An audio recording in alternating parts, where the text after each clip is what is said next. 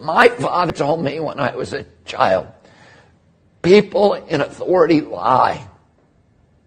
And we all, if we are going to continue to live in a democracy, we need to understand that people in authority lie.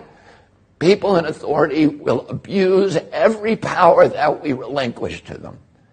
And right now, we are giving them the power to micromanage every bit of our lives 24 hours a day. They're going to know where we are. They're going to know the money that we spend. They're going to have access to our children. They're going to have the right to f- compel unwanted medical interventions on us.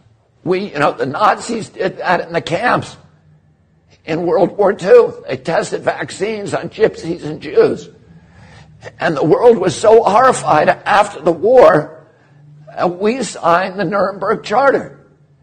And we all pledge when we do that, we would never again impose unwanted medical interventions on human beings without informed consent.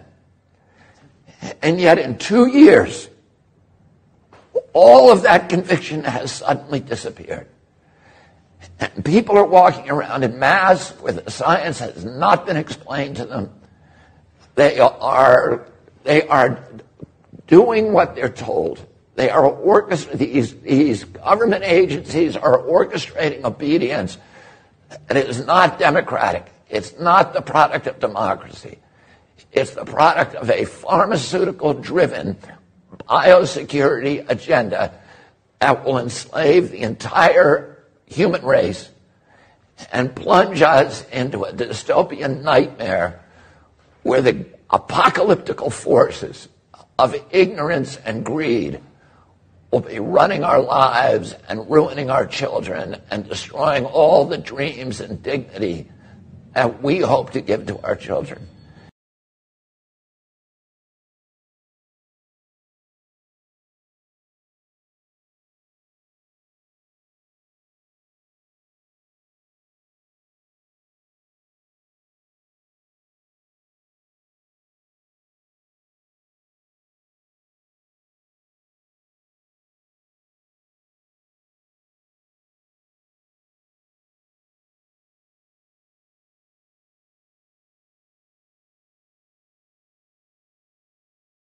Saturday, November 12th, 2022. Thank you for joining me today.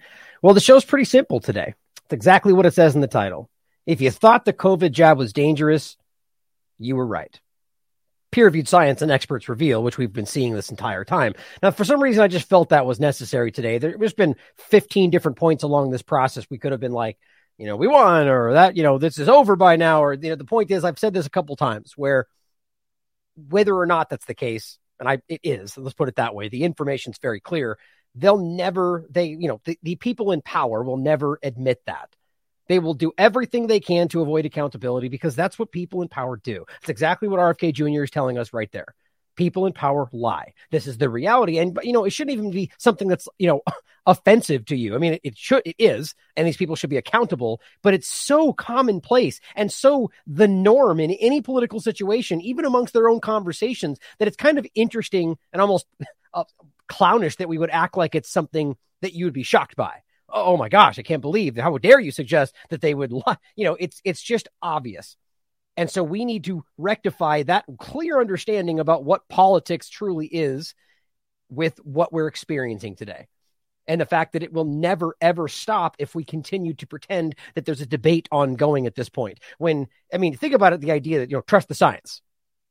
Right? That that's that's what we're talking to trust the science, right? That's the mantra. Okay, well then we get for one, two, three, four, 10, 20, 30 peer reviewed science studies that all challenge the narrative. And then we just, they just keep going. Trust the science, though, because we are the science. So my point is, if it was trust the science, well, when the science tilted in one direction, that should have been the stop of the push. It wasn't, though, because collectively the peoples didn't make that happen. They will always keep inching forward if we allow that to be the case.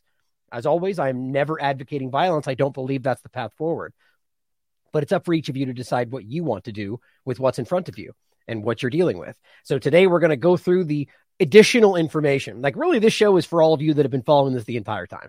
And really, for anybody else, really, the point is that these data points alone don't justify that. Well, I shouldn't even say that. Let's be clear. The data, what I'm going to show you just today, the new information, the new studies alone should be enough to stop what's happening. But my point is that the picture, the full picture, and all the data that we've covered and and aggregated over this process is just this is 0.1% of it. So it is for those that are new to the channel or just found the, the information is overwhelming. Please go through all the peer reviewed data we've gone through over the last two plus years.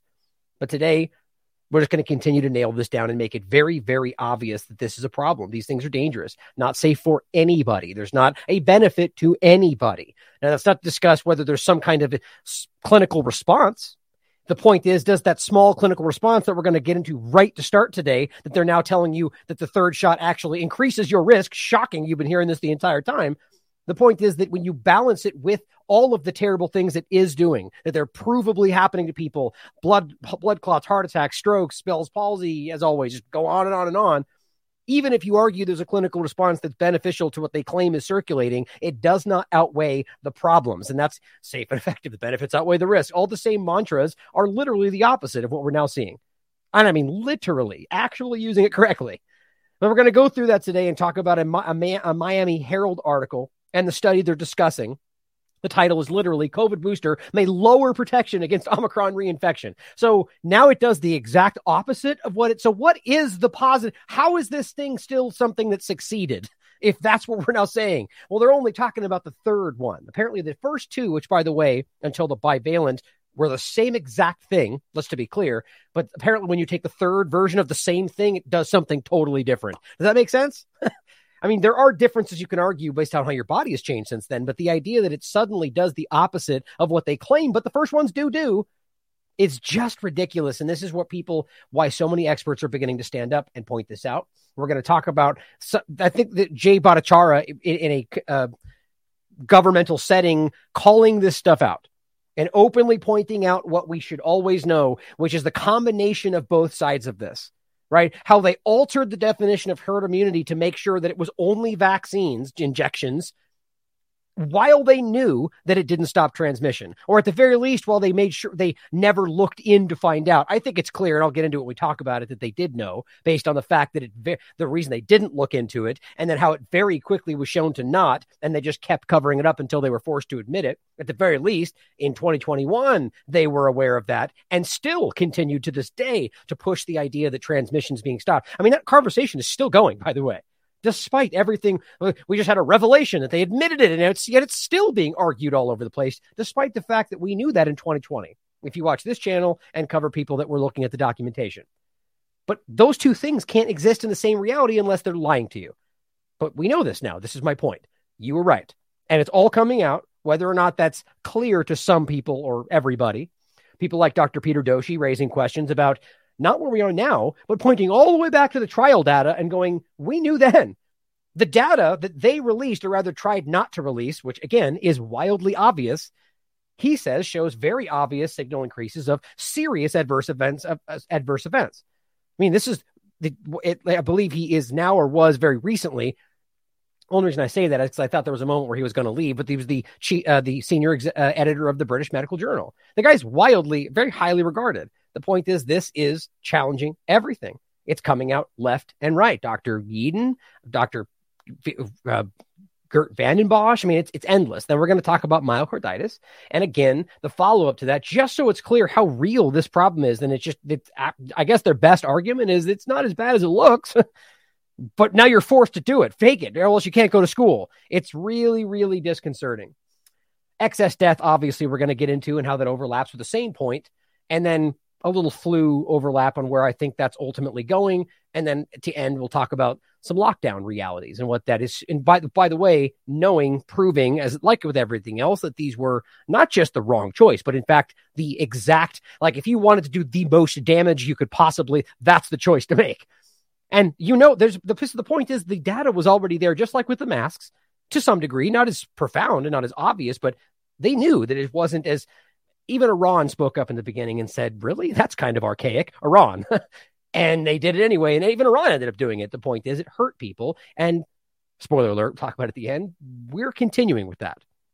as the country. We're talking about the United States. Even Biden is now extending the emergency, and we'll make us. I'll make sure to point out that we have multiple emergencies that were extended. You realize they just extended the monkeypox emergency because of the ongoing effects of monkeypox? Yeah, that just happened.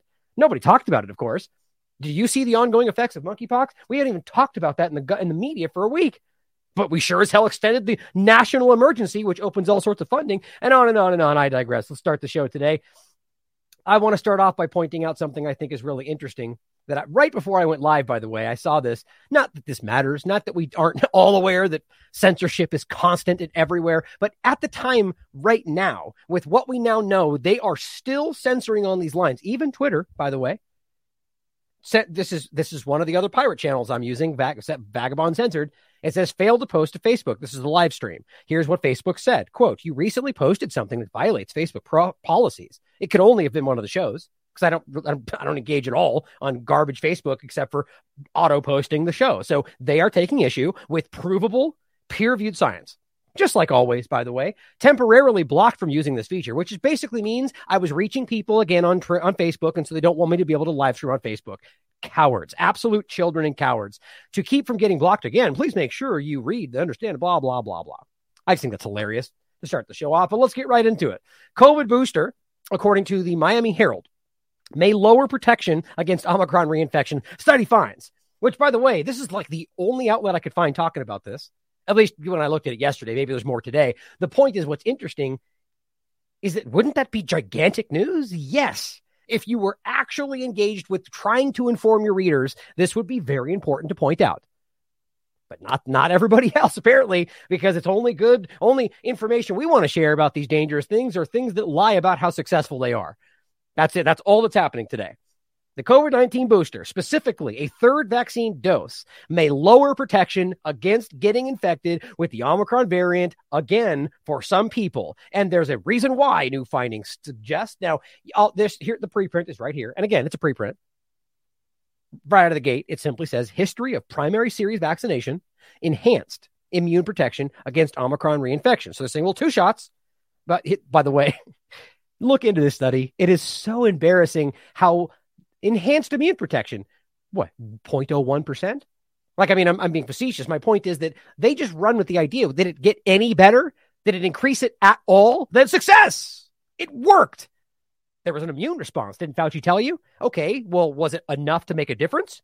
uh, okay, did it make the right antibodies? Well, I, I don't know. Okay, well then, what are we talking about? I mean, I'm joking, but that's the true answer we get. We have no correlation between the response and protection.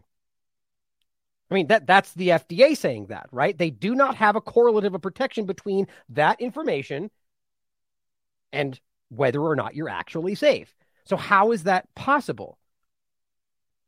And then can you repeat the the second question? I. I mean, obviously you have a lot of data now. What is your correlative protection is. Everybody's measuring antibodies; they're probably relevant, but as we know, that's a long question. We need a quick answer. I would say there is no established correlate of protection. Pretty clear. Now, of course, the people that will want to be like, "Oh, who is she and what's it from?" and I, that must have been, or there's an ad at insert whatever makes you be able to dismiss it, kind of thing, right? Now, you can ask questions, but realize it's very easy. We did the entire show. We talked about it all. That's the FDA during one of the meetings about when they were going to approve it for children. And they just simply said, we don't even know. We'd have no idea, is what that answer was. We see a response. It's making stuff happen and stuff that, if the right things would be good, antibodies. But then we have to ask if it is the right antibodies. They, they we don't know. And then we have to ask if if that's even what we're currently dealing with. Or are you just pumping out some kind of response to whatever genetic code China gave us in the beginning of all this? Which again was the during Trump's administration when apparently China bad guy, but will happily accept the genetic code given to Moderna and make jack vaccines within a week. That all happened. It's all an illusion. Bad guy China and Trump fighting that. It's all part of the game, guys. And the reality is that this is still happening. So here we are with an enhanced immune protection. I, my point was go in the study and find for yourself that it's meaningless, especially when you talk about the breakdown of the information. But anyway, the point they're saying you get two shots, you have enough, you, you, it's enhanced to some degree, but history of a booster vaccination on top of that somehow compromised everything, compromised protection against Omicron reinfection. But now the there's more nuance to this, of course, outside of the conclusion. The point is that if you got sick during that process, now, the the whole uh, antibody dependent enhancement molecular mimicry concept, I would argue that so if you already have, well, there's two things to talk about. We saw very clearly through peer reviewed science all through this process that if you got in some kind of an infection with COVID nineteen or whatever we're talking about, you got you got you got it, you recovered, then got the vaccine. That was actually shown to be quite dangerous for a lot of people that you already had natural immunity and the injection only caused problems. In fact, what they even later did was point at the residual natural immunity and argue, well, see, it's even better if you get the injection on top of natural immunity, even though you can compare it to somebody with just natural immunity, and it's far worse. All this was talked about. So that clearly shows you all you're doing is piggybacking on the natural immunity and going, look, it's good. But the one who had no injection is exponentially better. So the point here is that we're talking about a third shot that they say compromised your protection but if you had gotten sick first and then got it, that's kind of the crux of the issue. So I think what we're watching is exactly what the peer reviewed science found in the beginning that your injection, however you look at it, especially after having natural immunity, is just a, simply a problem for the body. Then, even more so, you get it first and then come up across it. That's when the antibody dependent enhancement can happen. And all this is being seen. Remember, a peer reviewed study in December 2020 said that they should Everybody should be told of the risk of antibody dependent enhancement with the COVID injections. Otherwise, they're not meeting informed consent. I can grab it right there. It's amazing to me that these things are still public.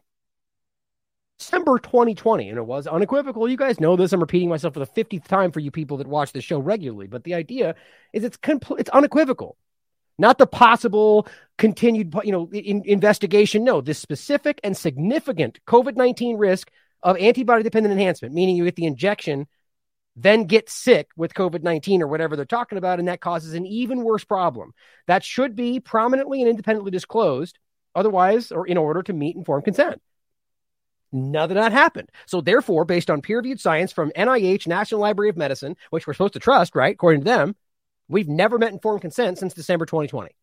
Well, again, that's probably that's absolutely correct. Here we are. Back to the point of this. So it says, uh, oh, that, that's weird. Was that right there? Yeah. In contrast, so it basically says a COVID booster, specifically a third dose, may lower protection against getting infected. And there's a reason why. In contrast, two vaccine doses followed by initial Omicron may protect you more against a second Omicron infection than an extra jab. It's just it's like it's like you're bending over backwards to try to find a positive within this obviously broken context, right? How about you just don't do these things? How about you realize that you've all admitted this is less than the flu and don't deal with the things that cause 50,000 possible side effects? I mean, it's just it's at, these people have bought in so hard that they just aren't willing to acknowledge that it may not actually be what they thought it was. That's the people that are still lost. Everybody else, I argue, is willfully lying because they're probably either trying to cover up their criminality accountability or just don't want to admit they're wrong. Quote, if you got infected with Omicron at any time, a third vaccine dose actually doubles your risk of reinfection. Let me say that again. This is according to the experts. If you got infected with Omicron at any time, a third dose of, by the way, the same thing of the first two doubles your risk of reinfection. Now, that's just what they're saying in a general sense. That's not even including the 50% increased risk of infection with any of these shots for the first seven days, which they've all admitted to. They just go, well, but it goes back down afterward. Okay, fine. So for the first week, you're 50% increasing your risk of general illness, and then you exclude anything that happens in that first 14 day period. Yeah, that doesn't sound like a problem, does it? But it says, oh, and then on top of that, after three months, again, it goes up dramatically. Those two things are in, on, on top of what they're pointing out here. This is Dr. Daniel Focosi, who specializes in hematology and works at Pisa University Hospital in Italy. She wrote on Twitter, amazing immune imprinting at work. Now, immune imprinting is what they're talking about here. The study points to immune imprinting as the reason why, quote, three dose vaccination was associated with reduced protection compared to that two doses. Now, Geert Vanden Bossche, which I'll point at in a minute, I think I've got it right here, has talked about this very clearly. Now, I'm skeptical of anybody that comes from a mainstream discussion, right? But what's interesting to me is that he said this a long time ago, and he's talking about immune escape, right? And the over whether the and these are different things, but the point is to make that either way you look at this, the injected are causing the variants. That's that's that's again if that's what's happening. Now, you know, people may hate that I do that. I just understand that I'm willing to question this stuff. But I say that first because that's what seems to make the most sense to me. But I am well aware of the fact that all of this could be a manipulation. On top of that, it may not even be what we're pointing at. It could be the flu and so on. And those are valid points that I just simply argue haven't been fleshed out enough to be definitive one way or the other. Right. That's what that's why we need to be okay saying, I don't know. Because I think these things are still in the air, despite how even my audience goes, come on, it's there. Right. I get it. We just disagree. Like talking about things like the graphene oxide when that first happened. I still argue that there's a lot up in the air in that conversation, despite some pretty definitive things. Or I, there's clearly something going on there. I just don't know if we can pin, pinpoint it there. And things like that bother some people in the audience because they've already decided that it's absolute. And I could be wrong. The point is to be objective. That's why I call it irritatingly objective. But the point is that this is based on the reality of these conversations. It's pretty obvious that the only thing that could be causing these variants are the people that are causing these two immune escape and uh, what the the idea of immune imprinting because realize if these people are taking these injections and getting sick on top of that and spreading it even more that is exactly like verbatim definition of what they said would cause these variants but they just argued in the beginning that it would be the unvaccinated doing that oops turned out the other way right I, I was actually going to come back to this, but this is just nobody wants to talk about the elephant in the room. The unvaccinated aren't dying. Now, that's not from anything. Obviously, people still die in every possible way. The point is that it's pretty, it's long since been quietly put to the side the pandemic of the unvaccinated, right?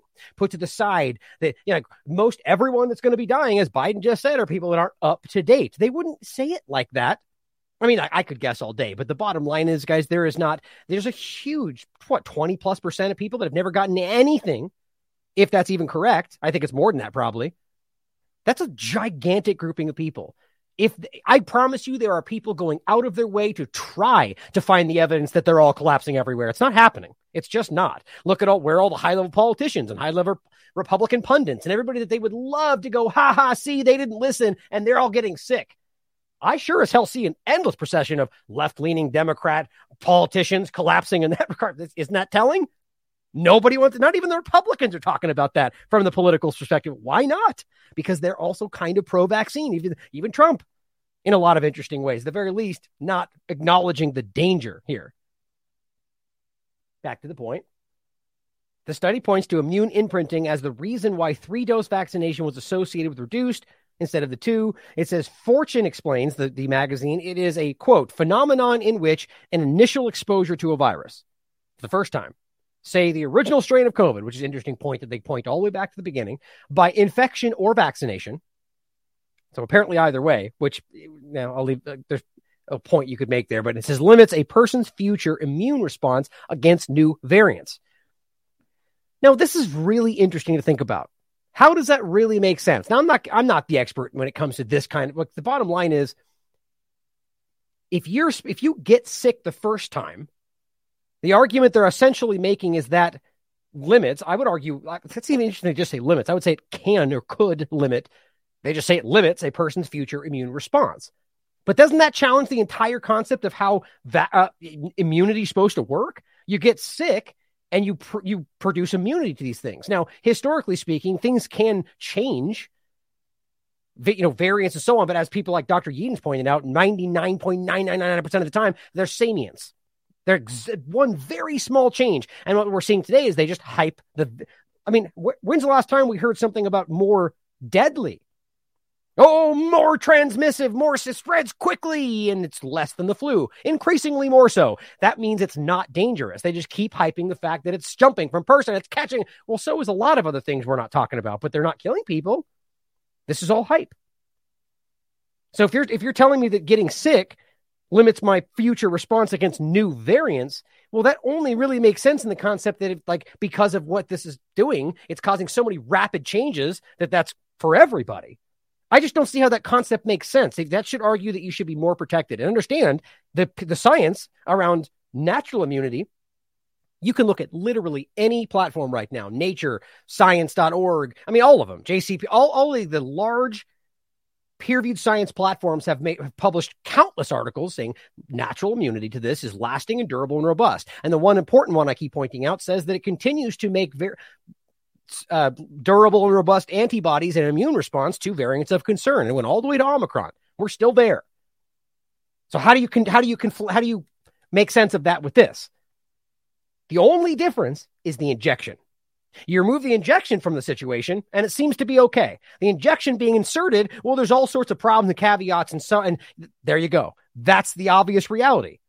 Now, it says the study found that when looking at participants who had received three vaccine doses and had also been previously infected with an Omicron subvariant, they experienced more reinfections than participants who had only gotten two. Same kind of point. But the bottom line is there's only, this is the body ha- continuing to basically deconstruct, in my opinion, because there's no difference. You're taking the same shot more than once. And the only difference is, again, if you had just gotten the, the sickness, you would have produced immunity, of antibodies memory B, T cell, like the vaccine doesn't, and continue to make antibodies when necessary against variants of concern. Quote, it says the findings suggest that the immune response against the primary Omicron infection was compromised by differential immune imprinting in those who received a third booster dose.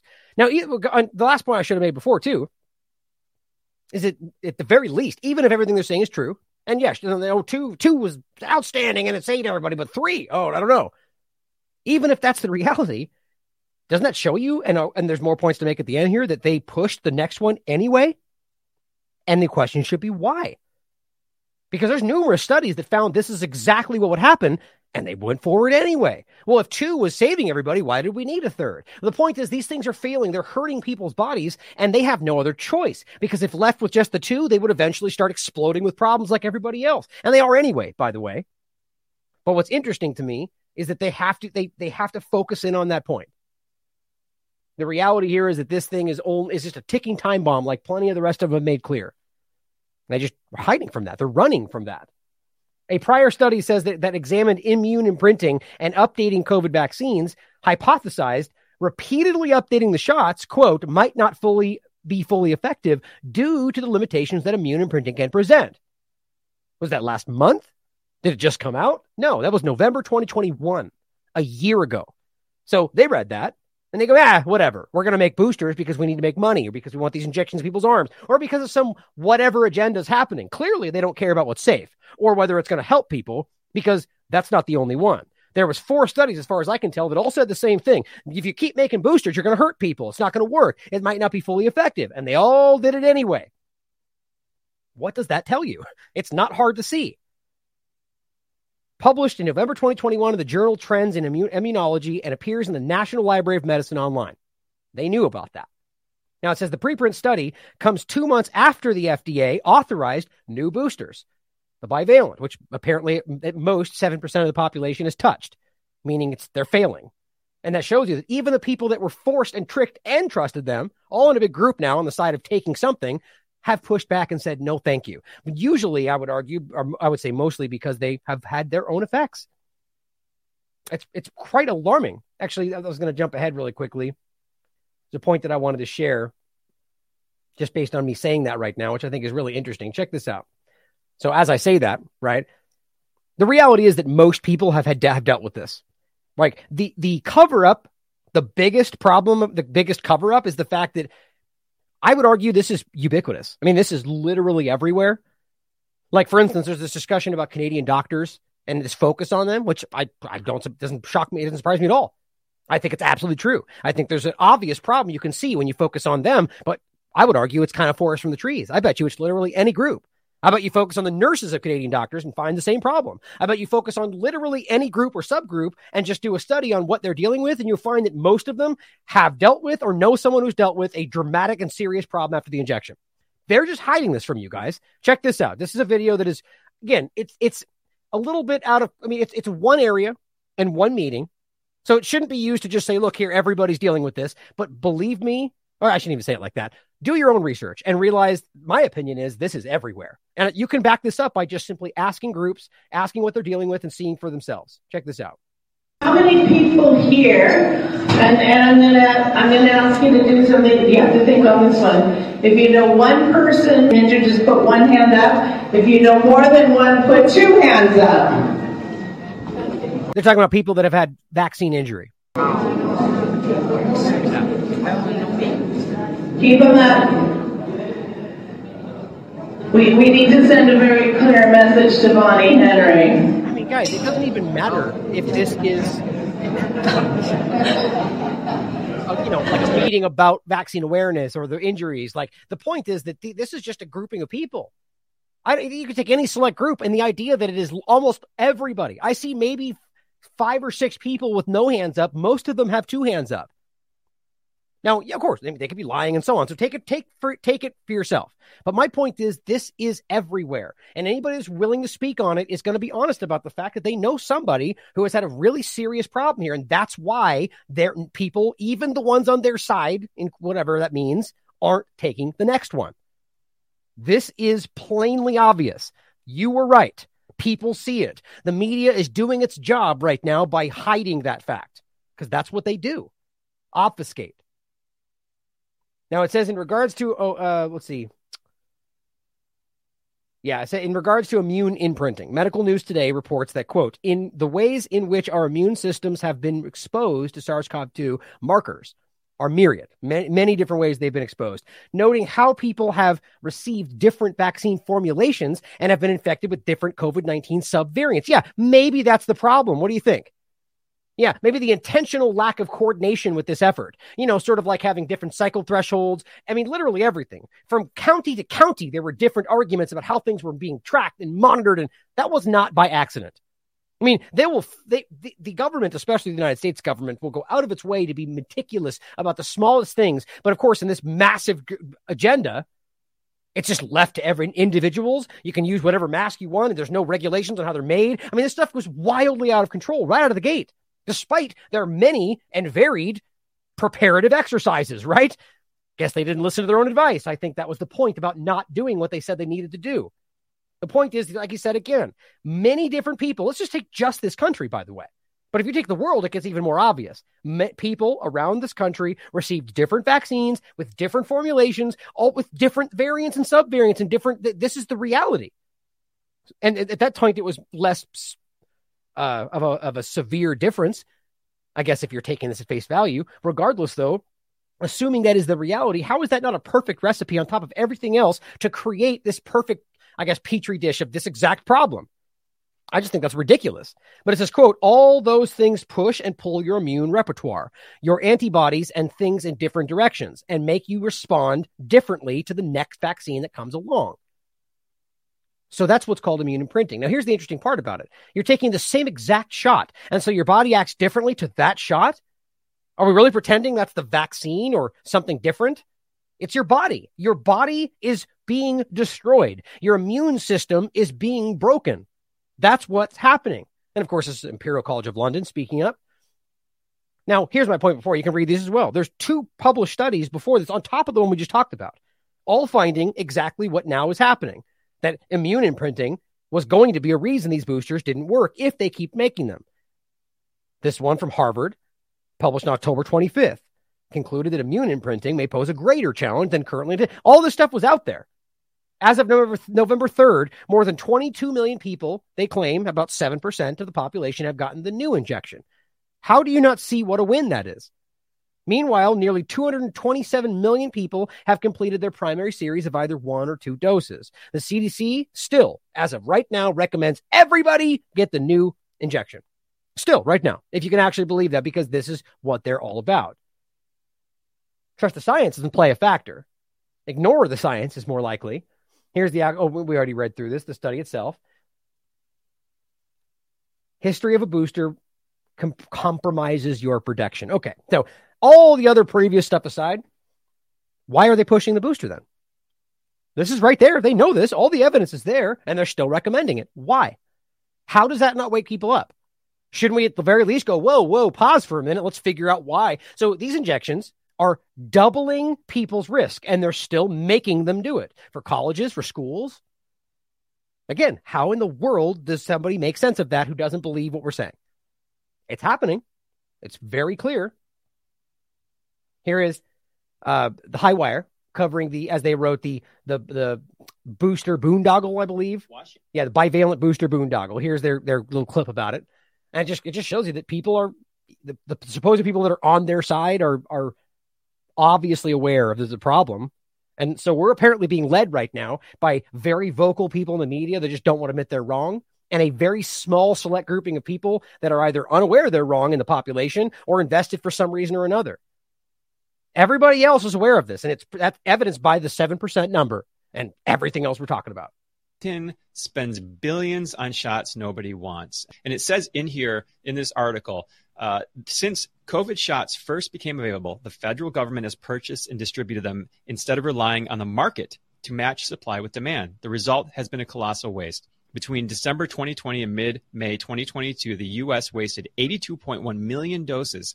Some expired on pharmacy shelves before they could be used. Others were discarded after remaining unclaimed in opened multi dose vials. Now, what's important to point out is that this was forced because of the, the, the contracts with these authoritarian pharmaceutical companies. And I'm sure the U.S. government was happy to go along with this. You know how much money that is? It could have been used 182 million dollars, or excuse me, 82 million doses. I forget what is the cost per shot now? I mean, think about what that could have done for American families. You know, instead of giving them something that's going to destroy their health, how about you give them something that would allow them to feed their family at a time when you already destroyed that infrastructure? You know, this is ridiculous. There's so many ways this money is spent as it's at, they're acting like it's for your benefit when it's actually doing all the opposite. And it's not even what Americans would have wanted or voted for. But we live in a democracy, right? Which, again, mob rule is the opposite of what we should actually want and what this country was truly founded upon. But that's what they pretend we we are all about, right? A republic is what we should actually be talking about with different conversation. I was going to get in some political political stuff and all sorts of other things. I'll, I'll talk about that tomorrow, most likely. I just wanted to focus on this today.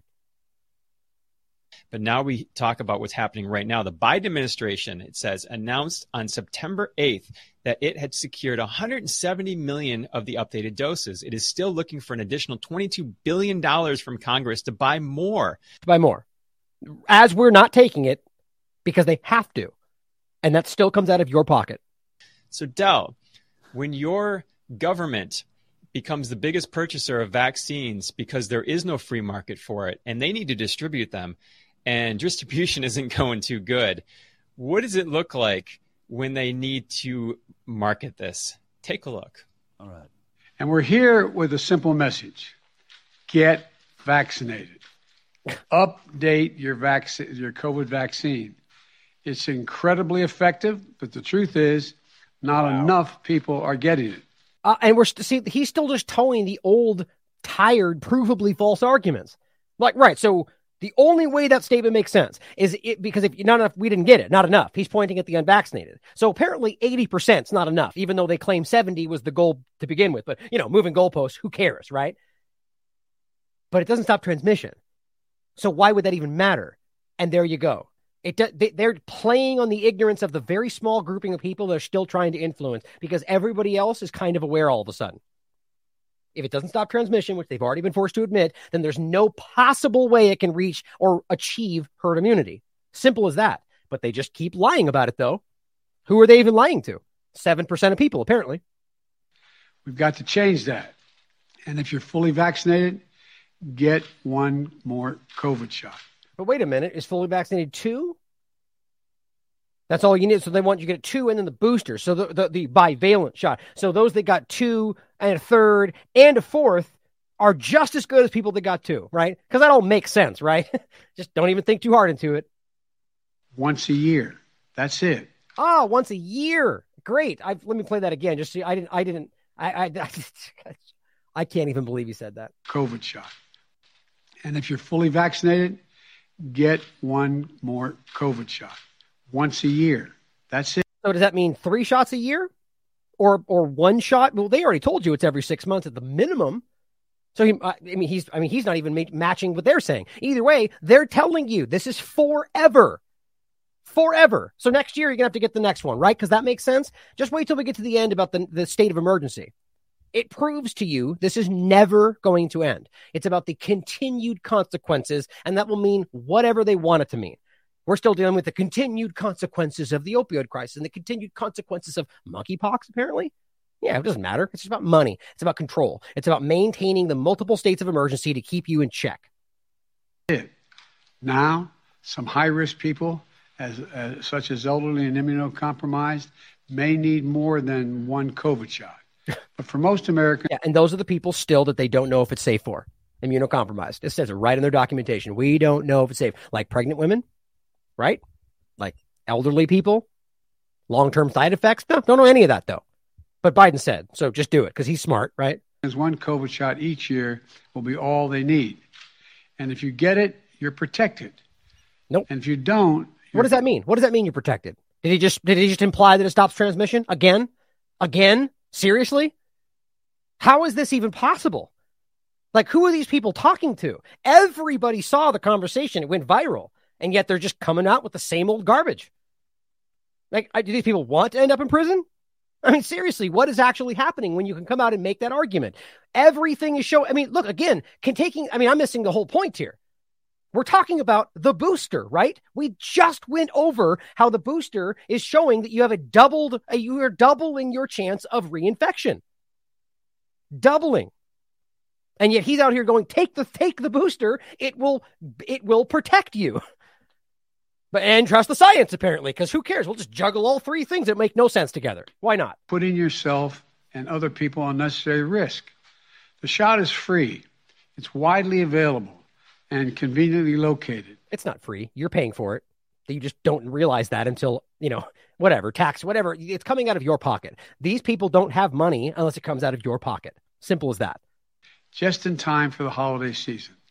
Some are offering coupons when people get their updated COVID shots. Get the shot.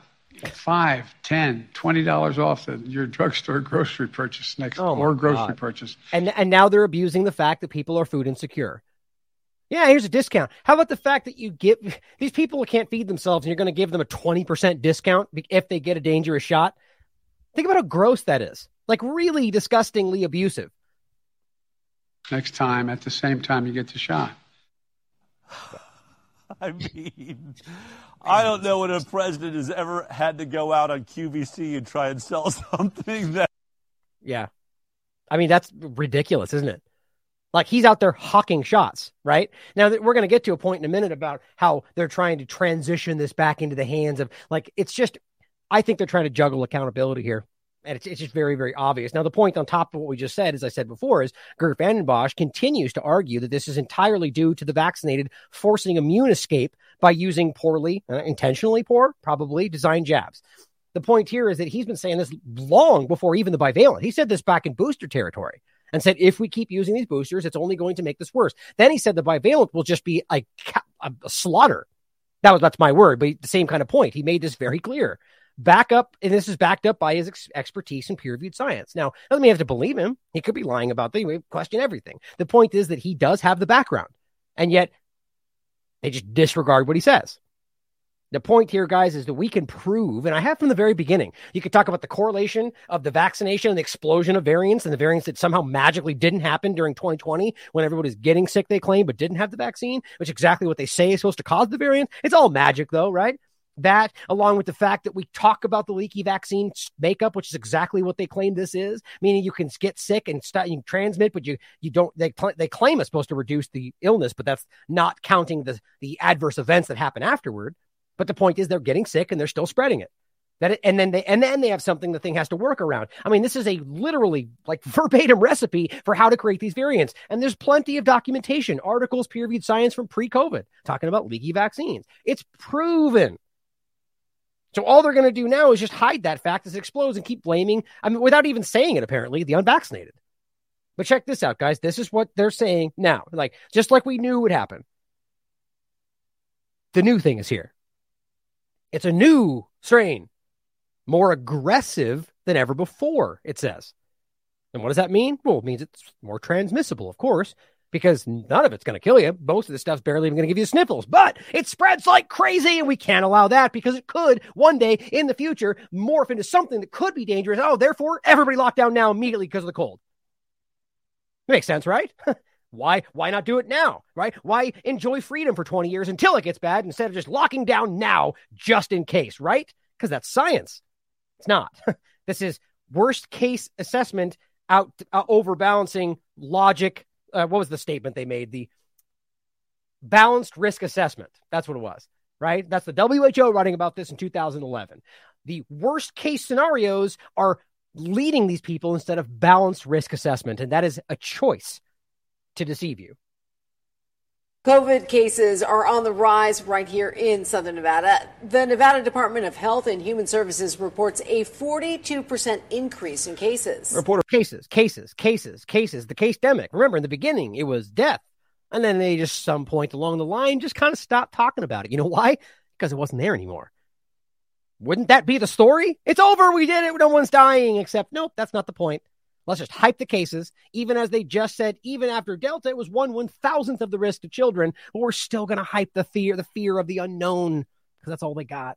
Abel Garcia speaks with one Valley woman who just recovered from COVID, and she says it's one of the worst illnesses she's ever had. Right, and it's a PCR test, so it could be literally anything. Now, my point, as always, the one thing, of course, they never ask, right? Have you ever experienced a severe illness like this before in your life? No. Okay, well, then how do you know? Right? Could it have just been a severe flu? Yes, because you never had that before. I ask this for a lot of people, right? When they say, Oh, I definitely had something that was really different that I'd never thought before. Okay, so maybe it was, maybe. I always think of that. But then I ask that same question When's the last time you had a life threatening case of the flu? Which does happen, right? They exist. They argue people, thousands of people go to the hospital and thousands die every year. Whether it's pneumonia or flu is an earlier point we've made a lot. Regardless of that, the point is that people just make a pneumonia. People do get life threatening cases of pneumonia. But raise your hand in the chat. Has who's who in the chat has had a life-threatening case of flu or pneumonia? It's probably not most of you. So my point would be that you don't know what that feels like. So in a situation where they're telling you there's a problem, be afraid. There's a really deadly, dangerous thing everywhere. You're in your mind are going to think, is this it? I have the sniffles. I can't smell right. Maybe that's it. And, and that, that's how it starts. And the point is, if you are one of the unlucky ones that find yourself in a position where you have a life threatening case of something, You've never felt that before, have you? So you're then going to go, this must be COVID. Now, again, I'm, it could be. My point is that you can see how that mindset can work. Then you've got an entire country. Let's just say their number of what, what was it, 60,000 people die of flu every year, they say, or something like that. Most of it's pneumonia, but regardless. Well, that's a lot of people out there that are dealing with something pretty severe. Now, let's just say it's an even an especially severe version of the flu that year. The point is, you can see how that with media pushing and nudging and influence could be perceived from the population as something different. Then you add on PCR false positive test, you add on combining flu and pneumonia on top of all those things, you add everything we've talked about, and you could have an entire illusion. I mean, we just have to recognize that, you know? And so the point is here that they're continuing to hype this idea of cases and cases and cases. And then people just read into that. They suddenly get the sniffles. And this is what people are saying all over the place, right? That they're, everything is COVID today. We all know that, but that's not the reality, is it? Everything anywhere that happens is possible COVID and just deemed COVID just for your safety. While many of us are getting tired of seeing things like COVID tests or even face coverings, Kate Harlan says now is not the time to get COVID fatigue. the body aches. I'm sorry, I haven't made this point before. I just love the mantra of these people. Like, do they go to some kind of like voice altering training to go into the corporate media, right? Harlan says now is not the time to get COVID fatigue. Now is not the time to get COVID fatigue. Like it's just literally the exact same mantra they all do, and it's totally artificial.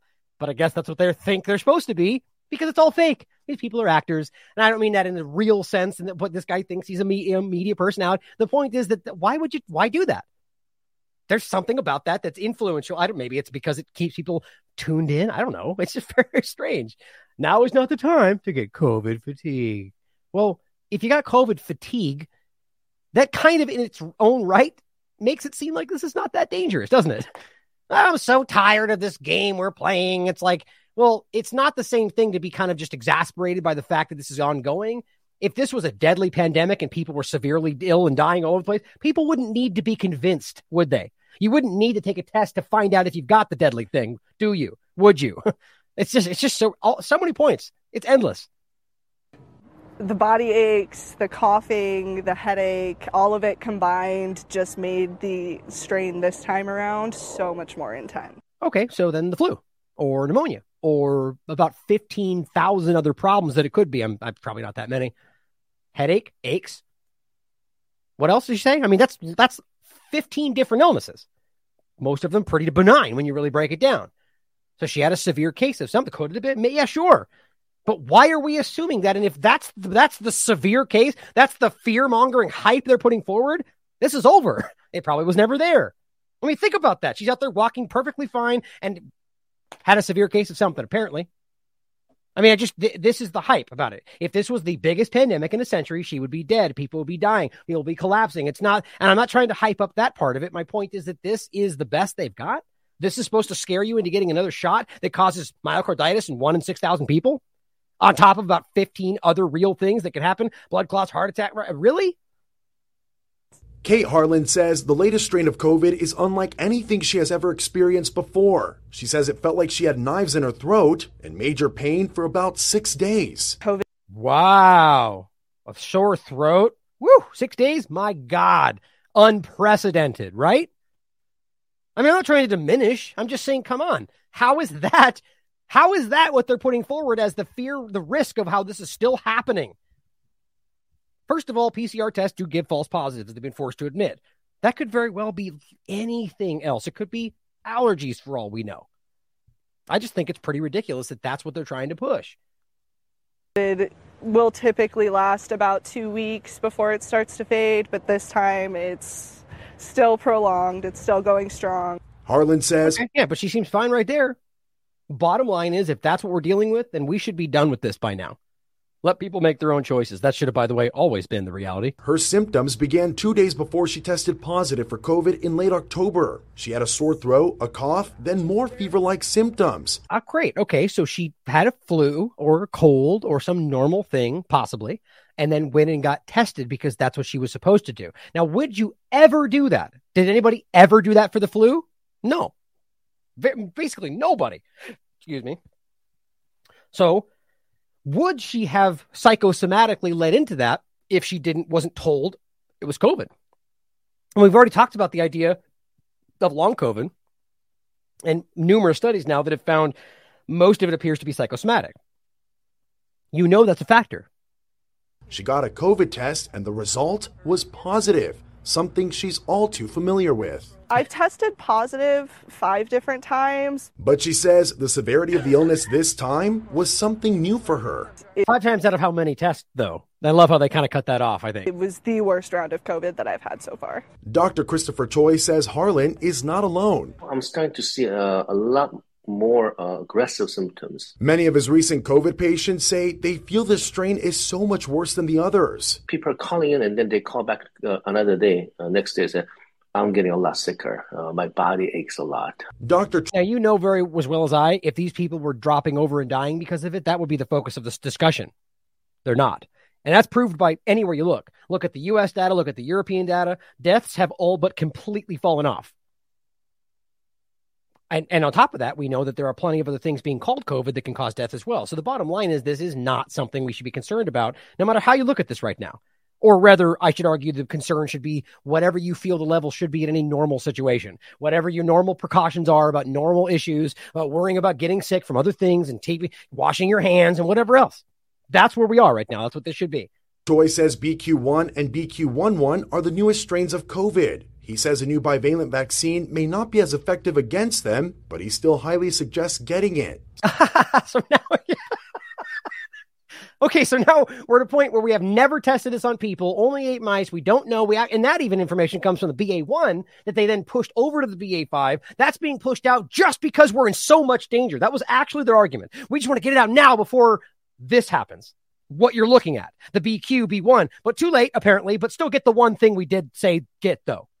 Right. So the point about the bivalent untested push was because we wanted to get ahead of this right here. But even though this right here is now starting to happen, he's saying just get that thing anyway, though. Get the the thing that's based on other things we never tested that we're now using for a third thing that's all. I mean, think about how crazy that is. A B1 information that's then gleaned over to BA4 and 5 that's now going to be used on top of that for a BQ. None of that was tested for. I can't even believe that this is a doctor. That guy should lose his license. Take this untested thing that was untested for the first time for the second shot, but now we're going to use it for the fourth thing on top of that. I mean, my God.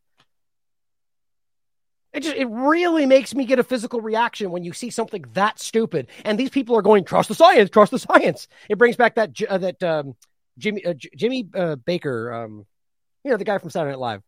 I'm forgetting his the clip now. He's like, safe and effective, safe and effective. Like it's just so ridiculous. That's not what they should be saying. Period. If we haven't, I mean, this shouldn't be used for be anything if we haven't tested it on people. That's blatantly obvious. let alone for BA4 and 5, then let alone for another thing just because. That means, guys, it's all about putting this in your body no matter what. Especially since this is now less than everything we're saying we're Who's even in danger? Something Kate is planning to do, especially after what she went through. If I'm able to get the booster and avoid the more intense side of the symptoms, I will do that. Aha, but that's not what will happen, will it? Because we just talked about that. So now she got sick, right? Just like we talked about. Now she's going to go get the booster, which we just talked about, and that will now double her risk of reinfection. Good job, science. Good job, corporate media, as you actively tell them to do the one thing that's going to hurt them the most. My God. So are they trusting the science or are they blatantly ignoring the science? You just read it. And by the way, there's three studies that predate that that say the same exact thing. So here we are as they're telling her to do the thing that will make her sick again. And they're going to re- come right back around and go, oh, well, she got sick again. And we're going to talk about that on the next clip and talk about the next booster. It's a never ending cycle. They are man. It's like their foreign policy in your body. They're manufacturing the reason that then point at and say, that's why we need to give more boosters. So the booster caused something to happen. So more boosters are the solution. Good job. This is madness. Absolute madness. And again, Kurt Van Vanden Bossche said this is exactly what would happen. And apparently don't care. Now, here is, I believe this is Jay Bhattacharya. This is really important what he says here. Breuer, Jim Breuer, thank you, Erie Ferry. I appreciate that. That's one of my favorite clips I've seen this entire process. If I had it queued up, I'd play it right now. It's just about the funniest thing I've ever seen in my life. Oh, it's just hilarious where he's making fun of the media and so on. But here, here is a very important clip. Now, this is the point I made before about the herd immunity definition and the idea of transmission. And what we need to see is the last sentence here. And this is what he says as well. To honest experts, this is the most obvious thing in history. If you can't see the nefarious level to this by now, you're just simply ignoring it. Now, that doesn't have to mean everybody. But we're at a point now where we need to pull aside the argument. Like, like I said, stop soft pedaling this. These are dangerous for everybody. Period. This is these are what they've done is hurting people. That's the reality. And at, there's no way that at some level there are people who are actively aware of this. That is nefarious. Just no matter how you spin it. So check. This is a great argument right here. The uh, the, vaccine um, side effects. Let me address the, strategy of using the vaccine. I think the error that was made, like the, intellectual error that was made. Um, the World Health Organization um, changed its definition of herd immunity to exclude natural immunity in, in 2020 to say only vaccines can can be used to create herd immunity, which in and of itself was an absolute lie. Like how it was possible they could just be like natural immunity suddenly doesn't exist and yet people still bought it. I just that that was probably a test of psychological operations or social engineering in of itself. Um, you heard repeatedly p- people like as prominent as Tony Fauci saying if we had 80% of the population vaccinated, essentially the, the promise, the implicit promise is disease will go away, right? You'll get herd immunity through vaccines. If you have a vaccine that doesn't stop transmission, you can't use it to get herd immunity. Uh, in December 2020, I wrote an op-ed in the Wall Street Journal with Sunetra Gupta. What we argued was that we don't know whether the vaccine stops transmission. You couldn't tell from the randomized trials whether the disease because they didn't they didn't look to see if whether it stopped transmission. You just didn't know. It it had efficacy against symptomatic infection, but you don't know if you could be used for transmission. So we argued that you should use the vaccine for focused protection. Now, now here's the point on that. Remember, now that that's technically accurate what he just laid out there. Right? On on the surface, the argument is that according to the paperwork, they just simply never looked, and that's what we've always maintained. Right? That was the Forbes article, the very beginning, and even the art, the author of the Forbes article made the argument that it seems pretty clear that they have no faith that this will stop transmission, so that's why they was just completely put off the table right? But then the point is that very quickly it was obvious that wasn't the case. They were forced to admit it right around Delta. Remember, when ate crow in front of everybody and said, "Well, it doesn't stop transmission." It never was. That's why they never tested it. Now the point is that they continued from that point to lie about it. But all said and done, looking back at all the information, the documentation that they've been forced to release, it's clear now that you can see at some level they knew that it wouldn't. And that's why they chose not to look into it. Now, that's I think that's blatantly obvious based on what we now see in the full picture. Either way you look at it, what he's saying here is important that at, at, in 2021, it was on the table. There was no denying it, and they just kept going with it, just like I was saying with Biden just now. They, I, I, I don't know how they have this addiction to the narrative when everybody seems to know the reality, and when in fact their narrative directly contradicts what's currently and publicly available. That I, that tends to speak to the agenda that they just have to continue at all costs, apparently. But this is where we are now. Older people, just as Martin has said, have a thousandfold higher risk of death. You could use the vaccine to reduce that risk of death, and it's worth the potential side effects because those are likely much less than the protection provided by the vaccine. For young people, that's the the, the calculus is reversed. Um, I, I, wholeheartedly disagree with that, by the way, just so we're clear. And I, I, the data I argue completely backs that up. Now it may just be that he's trying to make a balanced argument so that people will hear what he has to say. I but that's this is the point. Instead, public health doubled down on this idea that you could use the vaccine to stop transmission, to get rid of the disease. The vaccine mandates were built on that false assumption. And I for the I mean by by July of 2021 we knew that that was not going to work with certainty because uh, because countries that had had widespread vaccination were seeing big outbreaks. So why do we continue down this path of vaccine mandates that right. it's so destructive, where so many people lost their jobs and people have lost confidence in vaccines? There's no good answer to that. I have to that question. And the fact, as you say, it was still happening now. You're still seeing, um, you know, uh, students in top universities being essentially forced to get a, a, booster that they probably don't need at risk of myocarditis. I have no idea why we're doing that. It's just a, a colossal error. Um, yeah, again, but I'm at the point where I don't. How can you possibly now? Again, I, I I appreciate his work, and I know he has to make a balanced argument for people that are. You won't get these people to listen, but it's not an accident. This is not an, an error in judgment, guys. There is a conscious choice being made, and he just laid it out for you. If they knew, if it was certain, proven that it would not stop transmission, then the whole thing falls apart. And yet they just kept marching forward. There, I mean, right now you will find people that will still argue it stops transmission that was proven back in 2020. Right now even though they've been forced to admit it because they haven't heard that and they're still just towing the line. And anybody that challenges that, they've been trained to uh, uh, uh viciously attack because that's what they think they're supposed to do. That was uh, Jay Bhattacharya uh, speaking. But the, the point here, guys, is that you can't look at both those parts and not see at some level nefarious action, choosing to ignore. Like you could argue they didn't know this. I again, I think you could prove they did, but at in 2021, why wasn't it immediately stopped when they knew that it didn't? When Walensky admitted that it wouldn't stop transmission? Because there was something bigger going on. I'm absolutely convinced about that. Now, here is Dr. Claire Craig pointing something out that I'm really glad is beginning to break into these larger conversations. She says, "Are the is the UK Health Security Agency counting people as quote vaccinated only 14 days after injection?" It is not clear. And I, I, I argue it's really clear. I'm, I'm, actually surprised that's the statement. I love her work, so I highly recommend you follow what she's doing. But you've heard me point that. I mean, I'll, sh- I'll, show you right now on the UK documentation. It basically it lists in there that they will do that. So I, it, I maybe she just hasn't seen that. I don't know. Regardless, the point is that this is the case. But she says that would explain the ridiculously high rates of hospitalization in those vaccinated a while ago, as the danger period of vaccine would be misattributed. The bottom line is that, yes, as I said, unequivocally, verifiably, yes, TLAV's been trying to call attention to this for some time. This too has always been publicly available information. But just like with the transmission point, they outwardly obfuscated that fact, if not outright lie about it. That's this is the pandemic of the injected.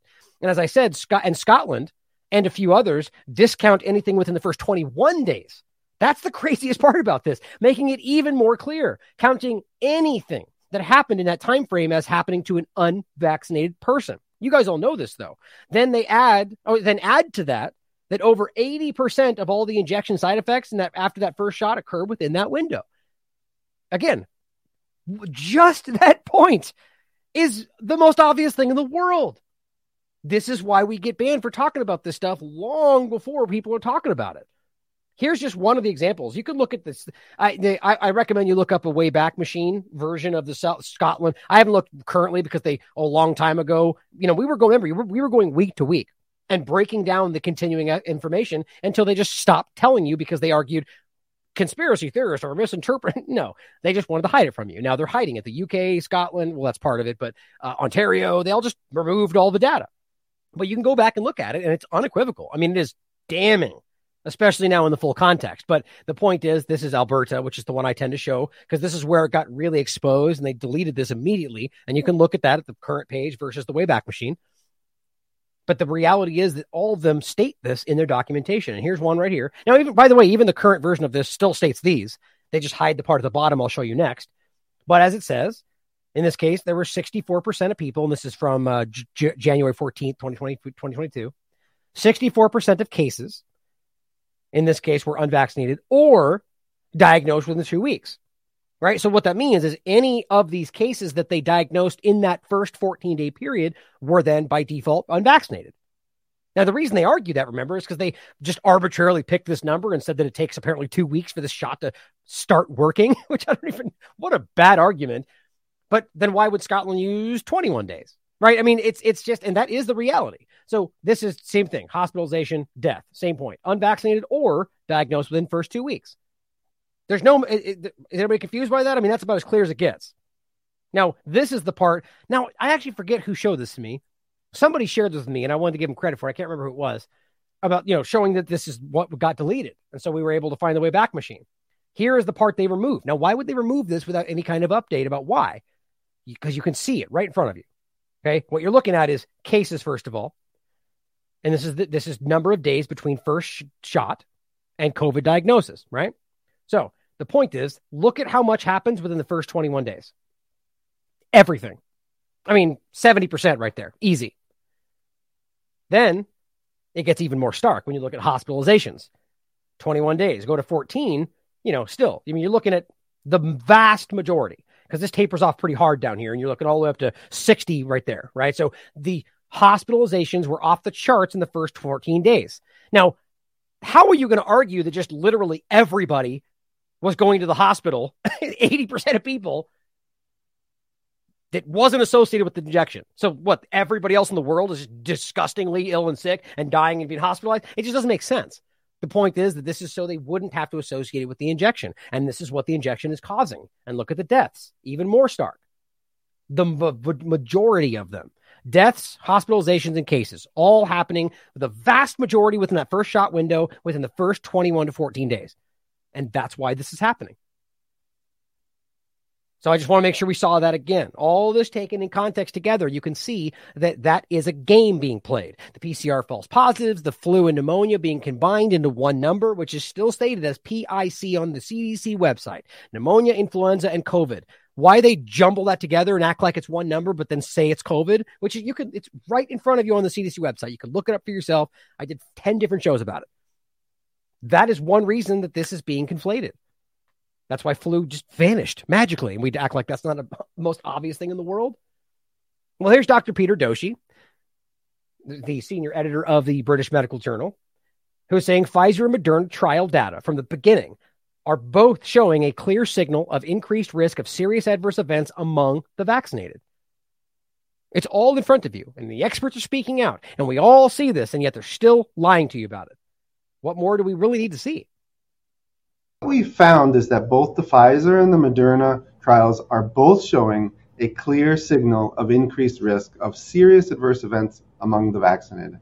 Now, serious adverse events are events that the companies themselves have classified as being of the most concerning quality. Namely, it's usually something that lands you in the hospital, and that's why it's classified as a serious adverse event yeah, it's hospitalization, death, and, and serious like deformation or, or, or uh, paralyzing or things like that.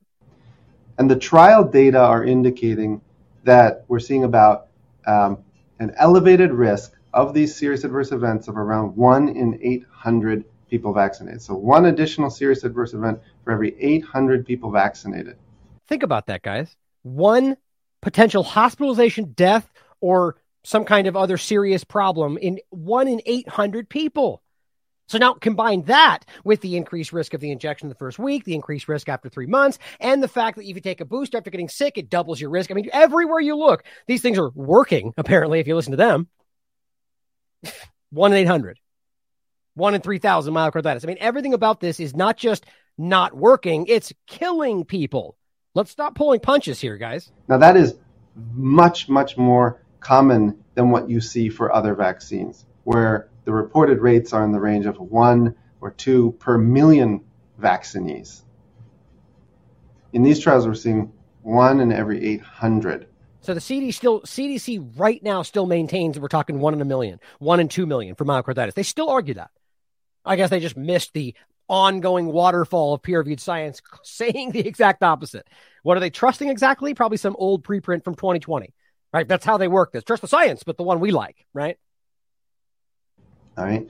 So, uh, and this is a rate. That- and by the way, I'm sort of joking when I say that. I know there's been stuff they pointed out after that. My point is just that they ignore all of the information they just don't want you to see while cherry picking what they want you to while acting like that's what we all do. Again, this is the senior editor of the British Medical Journal for crying out loud. Like this is he put his name on the line when he broke the story about P- uh, Brook Jackson, right? And they even then attacked the British Medical Journal of all places, acting like it was a conspiracy blog. I mean, think about the gall it takes to call one of the leading scientific publications on the planet a conspiracy blog because they dare to point out what actually happened. Brook Jackson has roundly been shown to be correct. I, again, check out the two different interviews we had with her. We were the first one to interview her about the entire gigantic story. Right? Again, demonstrating our value. Make sure you support the TLAV platform. In, in past years, has had vaccines taken off the market. Just to put that in some perspective, like in 1976, we had Guillain-Barré syndrome after influenza vaccines that were then, you know, withdrawn. So, and the other thing uh, in terms of background to understand is that we're talking about uh, randomized trials here, right? There's a lot of studies out there, but we're talking about randomized trials, which are widely considered the highest quality evidence. And we're talking about the trials that were submitted by Pfizer and Moderna that supported the regulator's authorization. So the results are really raising right concerns, particularly about the safety of the mRNA vaccines in low risk groups. Now, you know who it's not raising concern for? The Biden administration. Trump, for that matter or anybody else that are still promoting the vaccines. Think about how wild that is. They're not trusting anything other than the narrative. These are the scientists you should be listening to, the experts, the highly regarded experts, not the TV doctors, which you should consider them to. Listen to everybody and question everyone's comments. The point is, these people have impeccable credentials, which you shouldn't trust them either. You should be questioning what they have to say, like you always should have been doing. But the fact that people are now ignoring the highest regarded people, or rather the highest, you know, the real experts while listening to people on corporate media is just mind blowing to me. This guy should not be disregarded. Neither should Dr. Malone, Geert Vanden Bossche, Peter McCullough. I mean, these are they, remember, again. Just take a quick dance back into the beginning when they argued is it was you know Buttar and Mikovits and basement basement dwelling conspiracy theorists. That's look at how much has changed since then they're running from this. And that's why it's really important that we have an independent replication of these data using the individual participant data from the trials. That's a good point. When you're entrusted for protecting the public's health and you as a regulator, you need to be in receipt of all the data. Not summaries of the data, but all the data. Right. The most granular, detailed data should be all in your possession, and you should be going over that in as much with as much scrutiny as you possibly can. That's that's real, a responsibility I think that the regulator has. That's real research, guys. Right? Not just listening to what the CDC says that you're supposed to think, but the actual data. The act, that's why most of the time they don't even give you all the breakdown. They just give you the, the excerpts, and you're supposed to just glean from it what they tell you is supposed to be seen. These people lie, just like RFK said in the beginning. People in authority lie, not as uh, not constant and always. I mean, I, I, I hate to say that's what I that's my what I feel today, but the point is they're you know not all the time everywhere, but they do and they can, and we need to be accepting of that reality. Otherwise, we're going to be trusting people, and the savior complex will rule the day. Here's Dr. Aseem Malhotra, one of the other seriously obvious examples of a high credentialed, highly regarded doctor who was moments ago singing the praise of this thing until he realized he was wrong. I mean, you can't get a better example of that. And he says, when the former chief scientist of Pfizer's respiratory research Dr. Yeadon gives his review on the mRNA products, we must listen. Again, same point. This is another person who was on the other side is now saying these are dangerous. To truly understand what's happening is to realize that a psychopathic entity has unleashed its power on the world on an unprecedented scale. These are these guys. Think about how crazy it is to have these kind of people saying, you know, the things like he says that you know people who worship Satan or, or talking about a worldwide unprecedented power. Like these are conspiratorial concepts. Doesn't mean they're fake. I think that's the reality. People are quickly realizing most of it's been real. Now, that doesn't mean that everything under the sun, conspiracy theory and otherwise, are all. But the point is, we should have always been open to that. Could this theory be real? Could they be lying about this? Yes, always. Yes, could be right? So in this case, it's really interesting to see these kind of people who are, you know, leaning into a direction that they know will be framed as conspiracy to the average normies watching Fox and CNN, and they're doing it anyway. Listen to what Dr. Michael Yeadon is getting. He's gone over to the point where he's now considering whether viruses are even present. And guys, it's not a it doesn't make him now a conspiracy theorist. He is a high a highly educated doctor, expert scientist, right? So he's now looking at that data and going, "There's something possibly there. You should pay attention to that." Question it like always clinical trials were fraudulent. There are court cases ongoing right now.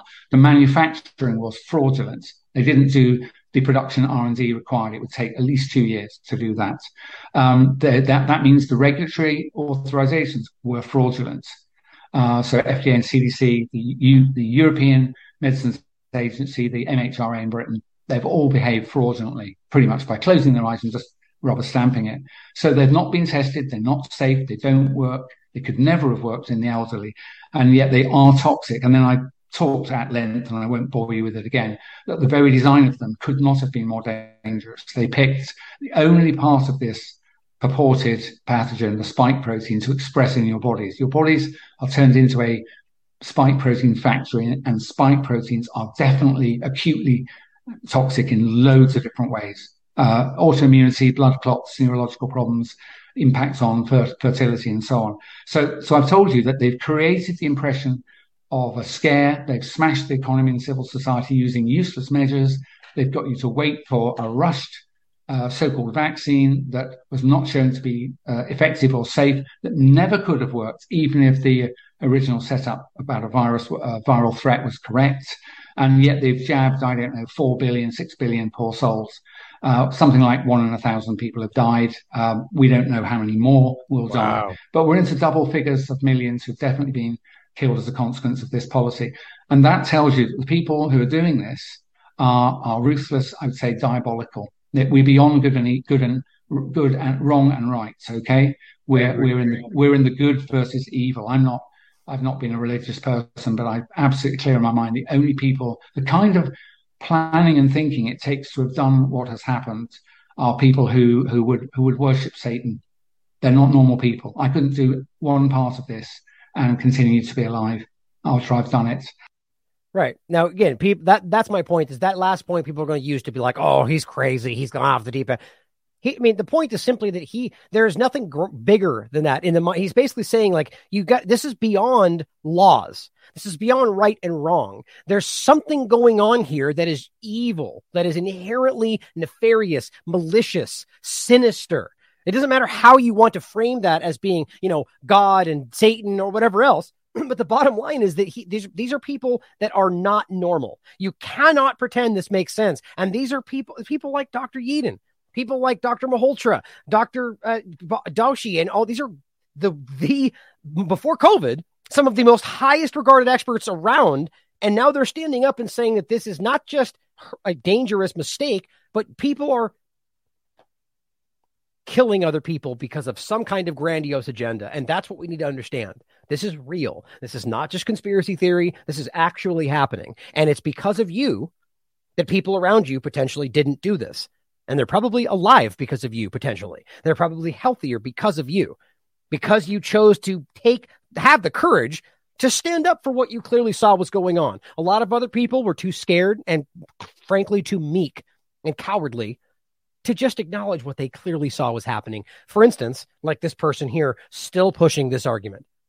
After we just what you just saw, ju- just the stuff in the beginning, in conjunction with all the other peer-reviewed science that continues to find how really dangerous this is. And here's Rochelle Walensky, which, by the way, Walensky here is not in charge of anything, if you want my honest opinion. These are people in front of you. This person was put there to be able to make this say, like, this is like the rest of them. This is just my opinion, obviously. I'm not saying she doesn't have, you know, her background, but these people are not the ones that she may actually believe this is what's happening. I don't know. But for to take this kind, to state this after what's happening, after what we just read, after the science showing you the increased risk of the booster, which is, by the way, what she would claim they got, right? So based on the science and the fact that she's clearly been sick, what, seven times now, six times, based on that reality, she should have gotten double the risk, which again is probably why she got sick again, if that's what happened, right?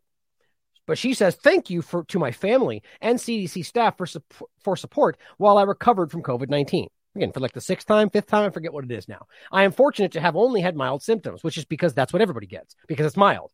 Right? Which I credit to my injections and not being up to date. No, no, that's probably why you got sick. That's probably why you're going to continue to have issues if you actually got them. The fact that this is mild is roundly accepted now. I mean, that's ever, they only talk about that in the media, the transmission. So the fact that you got a mild response to something that everybody knows is mild is because of the injections. I mean, she knows she's lying about that. That's pathetic. It goes on to say COVID 19 vaccines may not prevent every infection or any of them, but they do provide us important protection against severe illness. That's not true. Hospitalization, that's not true. Death, that's not true. In fact, the reality has been the exact opposite. And what's going on right, remember the beginning, they didn't even study to find that out either. It was mild to moderate symptoms. And yet they immediately argued it stopped severe illness and death. Why'd they say that? Because that's what they wanted you to think. The reality is they didn't know that. They chose not even to look at it. And then when it started happening, they just claimed it was literally anything else. Right. Because meanwhile, everybody's safe from death and, and, severe illness because COVID and injections. But what's this gigantic excess death problem? We don't know. We're totally baffled. Totally not. It's not COVID for sure. They've already told you that. And we just don't want to know. We're guessing into the wind. We can't be the shots, though definitely can't be the shots that cause heart, heart attacks and blood clots and strokes and increase your risk of infection. Yeah, none of that. Not possible, right? My updated COVID vaccine, so she got the bivalent, which, by the way, in every possible way is hurting people, helped ensure my immune system was equipped to protect the, which, by the way, challenges the science that we just talked about. CDC recommends that everybody over five years old get your updated booster, which is a new injection. So, still pushing it on children now despite all the things we just talked about. I mean, that's disgusting. You either dangerously uninformed or you are a bad person or both because they're lying. Now, here's Kim, Kim.com as she's telling the children to get it, just pointing out what you already know. And this is more of a reiteration for those that have seen this already. But he says, How many young people have died around the world from myocarditis and pericarditis?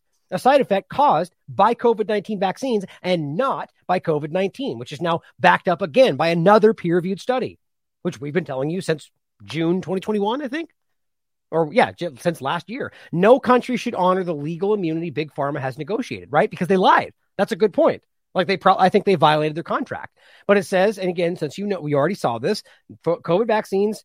So COVID vaccines make do, do in fact, not make, or I guess that's fair to say it could cause it. They absolutely can at any moment cause it. Whether it will be for everybody is, I guess, left to be seen.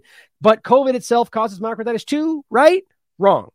A large scale Israeli study of almost 200,000 unvaccinated adults after COVID infection showed that COVID infection was not associated with either myocarditis or pericarditis. Now, what's interesting, by the way, is this is the one that I've been showing you.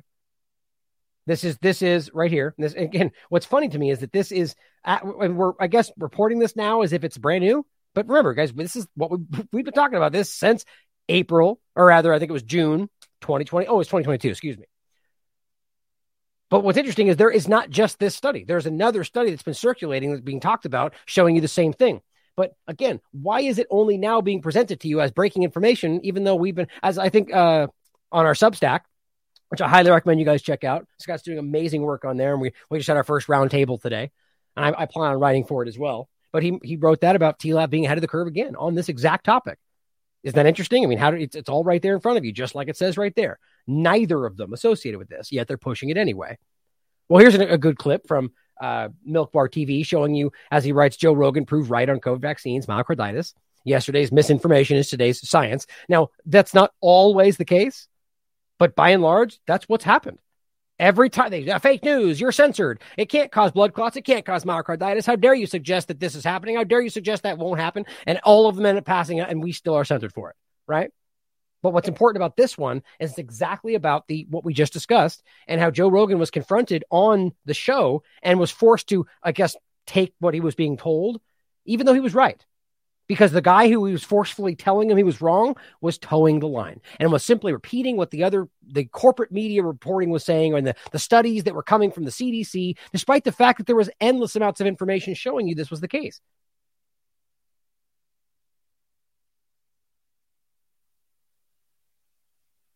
Podcaster Joe Rogan, who is a frequent spreader of COVID misinformation, was fact checked uh, fact checked on his show in real time. Here it is.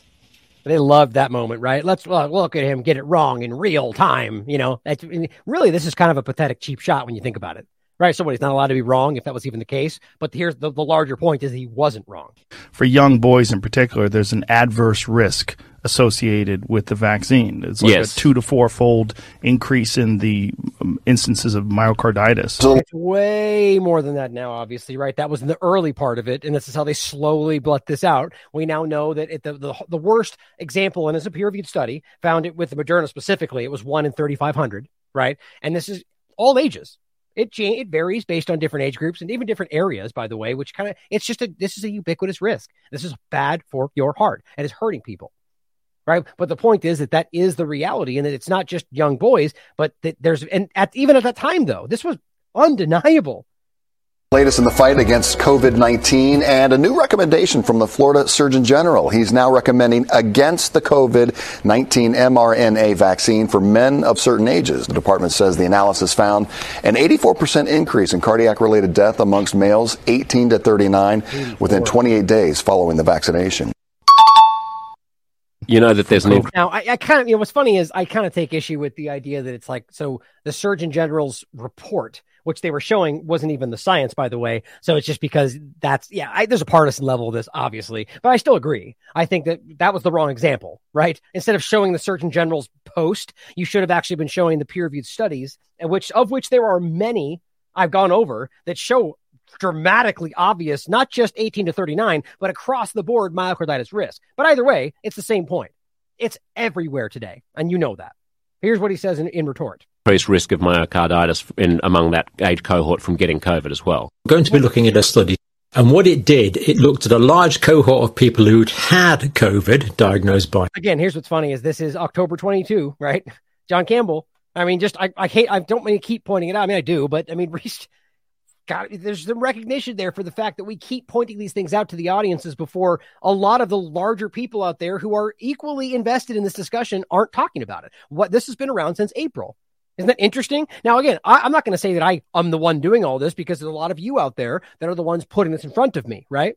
That's what's so interesting. You guys are the ones helping this. You guys are this show. As I've said many times in the past, you are the last American vagabond. This wouldn't exist without our community right? And the fact that often people post and tag me on Twitter and send me emails and so on. I don't just discover all this stuff. Most of it comes from you guys, right? But it's still interesting to see that they have their audiences too. Why are we the ones that keep getting this information ahead of everybody else, or why are we talking about it? I just, you know, I'm not, I don't know.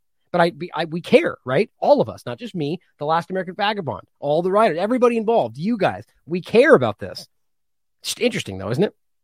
PCR. A large group of people as a control that had not had COVID, who never had symptoms and tested negative on PCR, and they compared the incidence of myocarditis and pericarditis between the two groups. What they found is there was no difference between the groups. Right. So the COVID group did not have more myocarditis and pericarditis than the group who'd never had the COVID infections. Now, again, to be fair, just because the one study said that doesn't necessarily then make it the truth. Because isn't that kind of an interesting thing to do? So my study says what it's supposed to be saying, so that's the truth. What your study says I don't agree with, so that's the disinformation. You see my point? Because he is referencing science.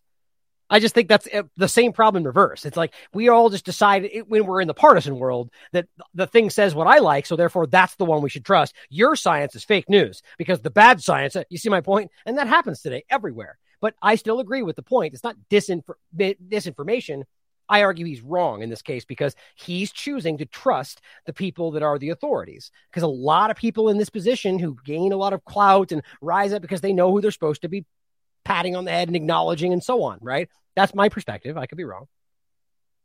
Which exceeds the risk of myocarditis from the vaccine. I don't think that's true. I don't think It it's is. true. I don't. No, no, no. I don't think it's true that there's an increased risk of myocarditis from people catching COVID that are young versus increased risk of myocarditis from the vaccine. No, there is. Now, here, here's what's interesting. So, what he's doing right now, no, no, there is, there is.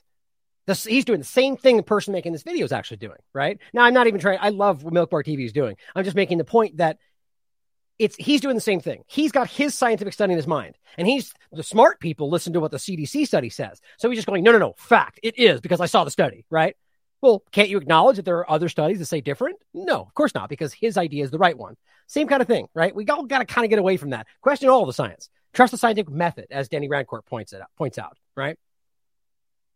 Yeah, so you're about eight times likelier to get myocarditis from getting COVID than from getting the vaccine. Sa- says the CDC study, but which is still science. Now, that that being is said- not what I've read before. But also, it's like when they report this stuff, it's like the amount of people that report the um, like it's the underreporting. Before the COVID 19 vaccines, there were four cases per myocard- for myocarditis per million. The current estimates are now from a, a prospective cohort study from Bangkok, Chi- uh, Thailand 25,000 cases What? per million. Charlie, Wow. it's through the roof. Myocarditis at this point in time is due to the COVID 19 vaccines until proven otherwise. Right. Talk about moving the goalpost. yeah, how to how to like that you know it's just so embarrassing how these people are so smug about their and the same thing she's doing she's absolutely i mean these are the most uninformed people on the planet and that's why they can be so smug because she's absolutely convinced that she's right. Why? Because her authorities told her so. And to her that is intelligence. Research is doing what you're told according to these people. Now here is a nurse speaking out about all the babies that she's seeing with blood clots. Right? In blood clots, and and she's speaking out because it's not being allowed to be discussed, and people don't want to talk about it. This is everywhere, and it's one of the most it's one of the hardest discussions to have about what's actually being done. And again, how do you not see that as nefarious when people are knowingly allowing infants to die of blood clots, heart attacks, myocarditis? I mean, that is disgusting. It's happening. I'm probably going to lose my job. And if being a nurse means that I have to just sit back and be quiet and watch other babies get jabbed with different substances, um, and I have to be quiet when I find out that 22 of them died in the month of August at one hospital, and that Wow. it's very likely that all of those mothers were vaccinated because that's been the pattern over the last year and a half. All these babies that are dying, all these babies that have these new health problems that no one's really seen before, all the echoes that are done on these babies because something's up with their heart, um, breathing issues, NICU, all this stuff. These have all been increased. So, it's not right. So if being a nurse means that I don't get to save my own mother, I don't get to save babies, and I have to sit back and be quiet while people are doing things that are evil, then I don't want to work there. No amount of money can make me inject toy poisons into a baby.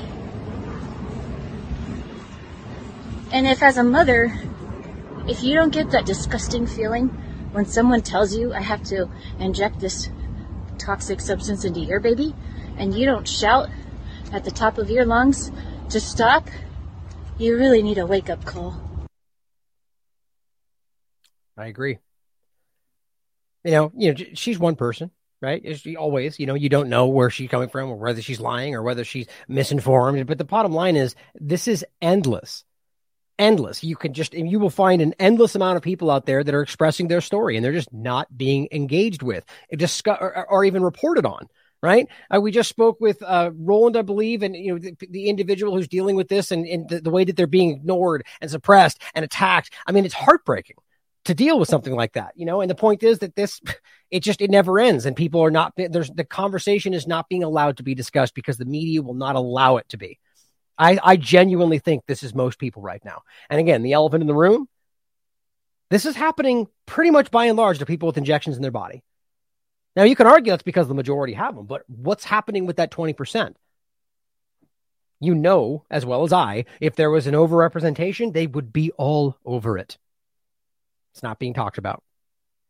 Now, the excess death is the ridiculous, the real elephant in the room here. Like the idea that you we're just pretending that this isn't completely exactly correlated with this, or the fact that we're just going to the uh, an unimaginable, unprecedented in history of the civilization that we have this excess death rising up. It just so happens to be right after a mass administration of an experimental gene therapy. But no, no, no, no, that's completely off the table. I mean, it's just this is why people aren't buying this right now. As, Janie points out, excess deaths are up in the UK, Europe, and the United States, especially in the younger age group in 2021 and 2022. It did not occur in 2020. Again, when most when the argument is people were getting sick all over the place, but there were no injections circulating, how does that possibly make sense? As he points out, it's an epidemic of sudden death. Shows some alarming trends. Excess death is up in most of these countries that I'm talking about, the UK, Europe, and US. Uh, there seems to be an excess death rate rise, especially amongst the younger age folks uh, in 2021 and 2022. It did not occur in 2020. It's an epidemic of sudden death. And it was told to me the month of August in the Society of Actuaries for the group life policyholders, the excess deaths was 36% for 18 to 44. Let me repeat that 36%. Now, if this was um, a pandemic that we are told is winding down, natural immunity and vaccines, suppose they worked, that excess mortality should be turning back to zero or even better than zero. It's, it's stubbornly high and it's a problem. And again, Dr. Drew, this is a population that is much healthier than the general overall population, as their studies have proven beforehand in 2016 that they experience the uh, mortality rate of 30 to 40 percent that in any given year of the general U.S. population. So they're experiencing crazy amounts of excess death.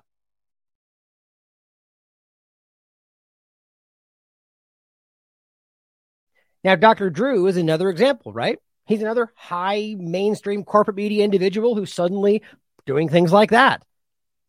Everybody sees this, guys. The, our objective here next needs to be first to stop this from moving forward and to make sure everybody else who doesn't see it can realize that they're not alone. That even people that have already been fooled are maybe not saying it out loud because they feel stupid, but they're aware. They're not doing the next thing because all these high level people are now talking about this. They're going, wow, really? Really? Now, actually, I forgot to play this a moment ago, and I wanted to just be I'm, not that it fits right here, but I will anyway, because of what that what uh, Doctor. I mean, all of them are saying. I mean, he they, they, he was just a Doctor Doshi, Peter Peter Doshi of the British Medical Journal, has said what uh, many other people have said. I think Dr. Ryan Cole said this that this is turning your body into a drug factory, or rather, a, a, a producing spike protein factory. I just can't miss how obvious this clip is pre COVID about what they said they were trying to accomplish in your body. And you can even see a Pfizer lab coat in the background. Wall Street and biotechnology companies have been very excited about this idea. And what essentially it is, is trying to hack the cells in the body in order to make them into drug factories. And here we are but totally not connected though. It's a complete coincidence that they are we're, we're, watching happen in a deadly sense in our bodies exactly what they were hyping that both pharma companies and Wall Street were super excited about. Who can't see this by now? So here is Dr. Craig Clegg saying, excuse me, Claire Craig saying the more vaccinated a European country was, the higher their excess mortality in April to August 2022. Fact, easily proven. And you could look at it for yourself from the HART Group. The pattern was the inverse of what was seen in the Delta wave. We are watching this happen in real time. There is an exact correlation. It's not oh, correlation is not causation, but with everything else taken alongside of it, there's no denying what this is. This has been done to the population. Now, here's one of the images I used on the front, just one of these websites, and it's just at top charts 22 to 03, uh, uh, 2021 excess deaths. And it basically breaks these down for Canada, the United States. I mean, just look at these graphs, guys. Are we really just acting like this? Why, why isn't the media talking about this? This should be the only story. Something is destroying us.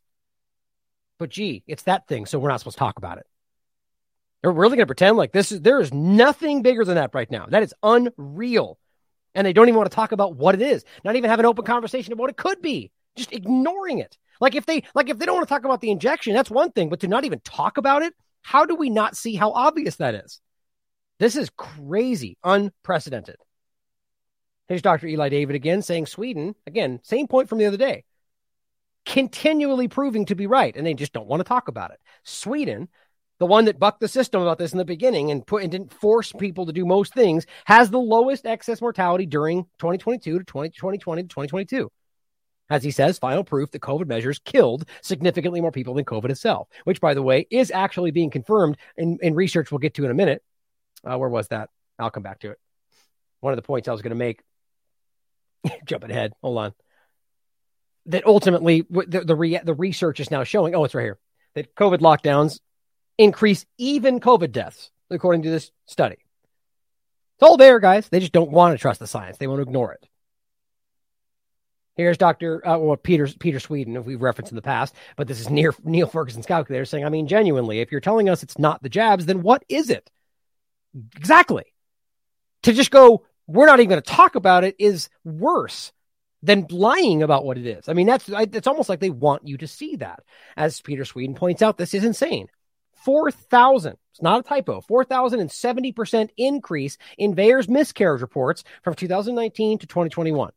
4,070% increase in reported miscarriages from due to the injection on VAERS. Yes, not verified, but that's the point, is they never are. It's been three years. Are we just going to forever say it's unverified and act like it's not true? Again, that's why everybody can see this. And here's the here's the graph. This one and the other one are what's on the main page today. I mean, God, that's just unreal. These are babies, stillbirths, miscarriages, off the charts. Not COVID. That's the first thing that's been excluded from this. And they keep pointing out in all these studies. It's not COVID. Scotland reported a huge 123% increase in newborn deaths in September 2021 and similar in March 2022. They're not investigating the vac status of the mothers, which we already reported to you, because it, quote, could be used to harm vaccine confidence at this crucial time, which was actually one of the things they said. But just pretend like, well, we've already done the, the, the right investigation, you know, way back in the beginning, which, by the way, we now can prove wasn't done. But they point at that and say, well, we did it then. We're, we don't need to do it now.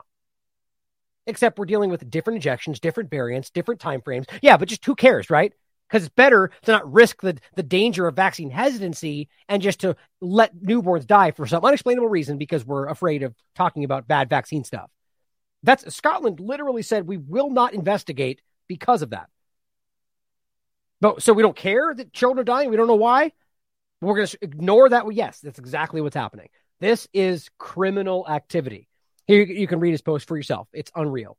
Something weird is happening with newborn deaths and miscarriages and everything else under the sun, it seems. Simon points out an unprecedented increase of influenza in Iran. Coincidentally, Iran happens to be vaccinated against the flu at precisely the same time as COVID. Authorities blame rise to the lack of masks and obviously do not question the injection. Of course not. Isn't that interesting? Right? The overlap, just like we keep pointing out that they know They've never, they, they don't know if it's safe. It still says that right now in the most current documentation. We have no idea if it's safe to take the flu shot alongside this shot or any other shot for that matter alongside this one. We don't know. We never tested. But do it though, because safe and effective, right? That's what they're saying anyway. I think I can actually grab this one real quick. Is that one? Wait, that is the right one. For some reason, the pregnant one never comes up. But this is just just a quick little point. You guys want to look at it? Here's all documentation that show you that they state we don't know if this is safe, yet they push sales. They give you discounts if you get them alongside each other. Broken, broken, disgusting. Now, emergency department attendances, attendances for acute respiratory infections, which they're calling whatever they want, RSV, cold. But the point is the RSV discussion, RSV discussion is also a manipulation because there's such a small, historically, it is not that dangerous for most people. But yes, it could be dangerous. But that's the point. That is the worst case scenario outweighing the balanced risk assessment and then hurting more people because of it.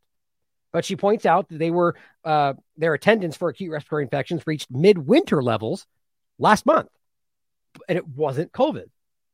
They're doing this to people and just blaming it on anything else or just lumping it into SIDS, SADS, unexplainable. We don't know, so we'll ignore it. VAERS, unexplainable. We won't talk about it, right? That's everything. And they're still stressing tridemic, which like two days after they talk about it as a thing. I Think how that's how funny this tends to go we may see a tridemic coming up in the winter, and then somebody just can't resist, and they go, "We're seeing, we're seeing it now. the Delmicron is everywhere. Tridemic is all over. We're stressed because of tridemic that isn't even happening yet." You see my point? Like they only just hyped that concept, and now we already have hospitals going, "We're overwhelmed by the tridemic, whatever that is, whatever the PCR test said was in front of you that moment," and just continue to add it up. They're talking about coronavirus, flu, and RSV. That's what they're talking about. All of which are are not something we are generally that concerned with until suddenly COVID just changed the world. It's it's just it's they're pushing this fear right now on the idea that all of this has nothing to do with the injection. Now, on lockdowns in general, to finish off, Ivor Cummins points out a really po- great pa- paper compilation you should read. Lockdown Hall of Shame, he calls it. Still adding studies showing that lockdown was a catastrophic disaster. That's just, again, just every individual part of this was a disaster. I'm beginning to find it impossible there was not a choice made. It's, I mean, you, you, you almost, it's almost impossible to accidentally make that many bad choices. It says now scientifically proven beyond any doubt. Number 55 was just added. I'll show you next. That was lockdowns increase even COVID deaths. Here's the actual breakdown. Ivor, the, the Fat Emperor is his, is his post at the fatemperor.com. I highly recommend his work. Scientific analyses and papers on lockdown effectiveness. All studies, most peer reviewed, that all find the same thing. Yeah, guess what, guys? They're about to do it again right now, in spite of the science. Here's the one I was showing you lockdowns increase even COVID deaths. Maybe that's exactly why it was chosen.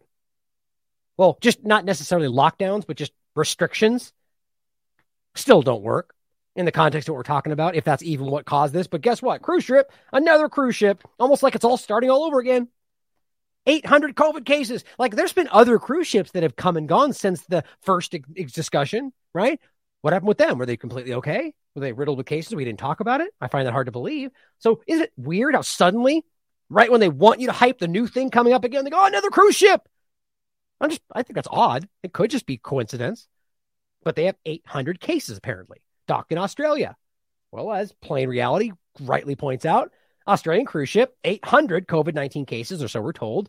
Good thing they were all jabbed and tested beforehand, which you can read yourself and find out or it would have been worse. of course. How, I mean, but think about so 900 would have got sick if they were. I mean, think about how stupid that is. That's their argument. It would have been worse if we were jabbed. All passengers and crew negative COVID tests before joining the ship. Passengers and crew over 12 fully injected, but somehow magically it exploded. Either it didn't happen at all and it's the PCR false positives, or what they're doing has no effect on any of this. Either way you look at it, it doesn't matter because they don't care. But it is ridiculous that we keep going forward. But the good news is there are plenty of places out there that are pushing back. According to Disclose TV, four federal states are going to overturn COVID quarantine in Germany. Right, so there's some pushing back here, saying, "Look, we're because that's in Germany especially is wild right now. They're still happening in Australia and, New Zealand. There's still people in quarantine or lockdown orders, or, or it's crazy that's still happening, but it is. But some people are standing up. This person says we stand with Ukraine. Is that meant to be a joke? It's funny.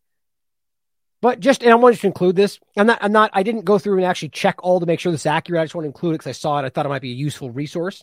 It's called uh, Stop Common Pass. And it's an update. We've reanalyzed 226 countries, territories with info provided by, they're claiming from the travelgovernment.uk or UK website. And here's what they found 133, 133 countries have no COVID border restrictions. 15 remain as jab only for entry. So there are still 15 countries out there that are pretending that this stops transmission. Think about how crazy that is. Or don't realize that that not stopping transmission destroys the justification for having jab only entry. It's just ridiculous. But you can go through and there's a lot of good posts in here about, you know, all the, the countries that do this or that. I thought it was interesting and a good con, uh, uh, account that, that's doing that kind of stuff. Now, finishing off, with what we just said about lockdowns and everything else, guess what? Biden's administration to extend the COVID public health emergency. Uh, it's weird they framed it as until at least April. That kind of tells me that Insider Paper doesn't really understand how this works. I'll show you what I mean. But either way, the point is that this is, or rather, maybe the media they're talking about doesn't understand how it works. It's probably more likely. This is the 90 day emergency declaration renewal. We've talked about this many times. And most importantly, how they routinely pass the deadline, which means all the emergency authorized injections and lockdowns and quarantines are illegal in that period where they don't have the emergency. That's an easy fact. The point is that there's no accountability for these people, so they don't care. But there's been at least five or six times throughout this process, one that was almost a week long where they just didn't renew it. So the entire week they were forcing people to do things they were breaking the law, which, by the way, I argue they are anyway. But this is even within their argument. So the crazy part, first of all, is that we're extending the emergency despite the fact we're keep being told, as Biden said, it's over, or Fauci says we're not in the pandemic phase, and yet here we are keeping it going. You know why? Well, of course, because of the continued consequences, which is my point I'll get at in a minute, which means this will never, ever, ever end. They still talk about the continued consequences of, the, of you know, war on terror kind of stuff. Because that's meant to maintain this forever.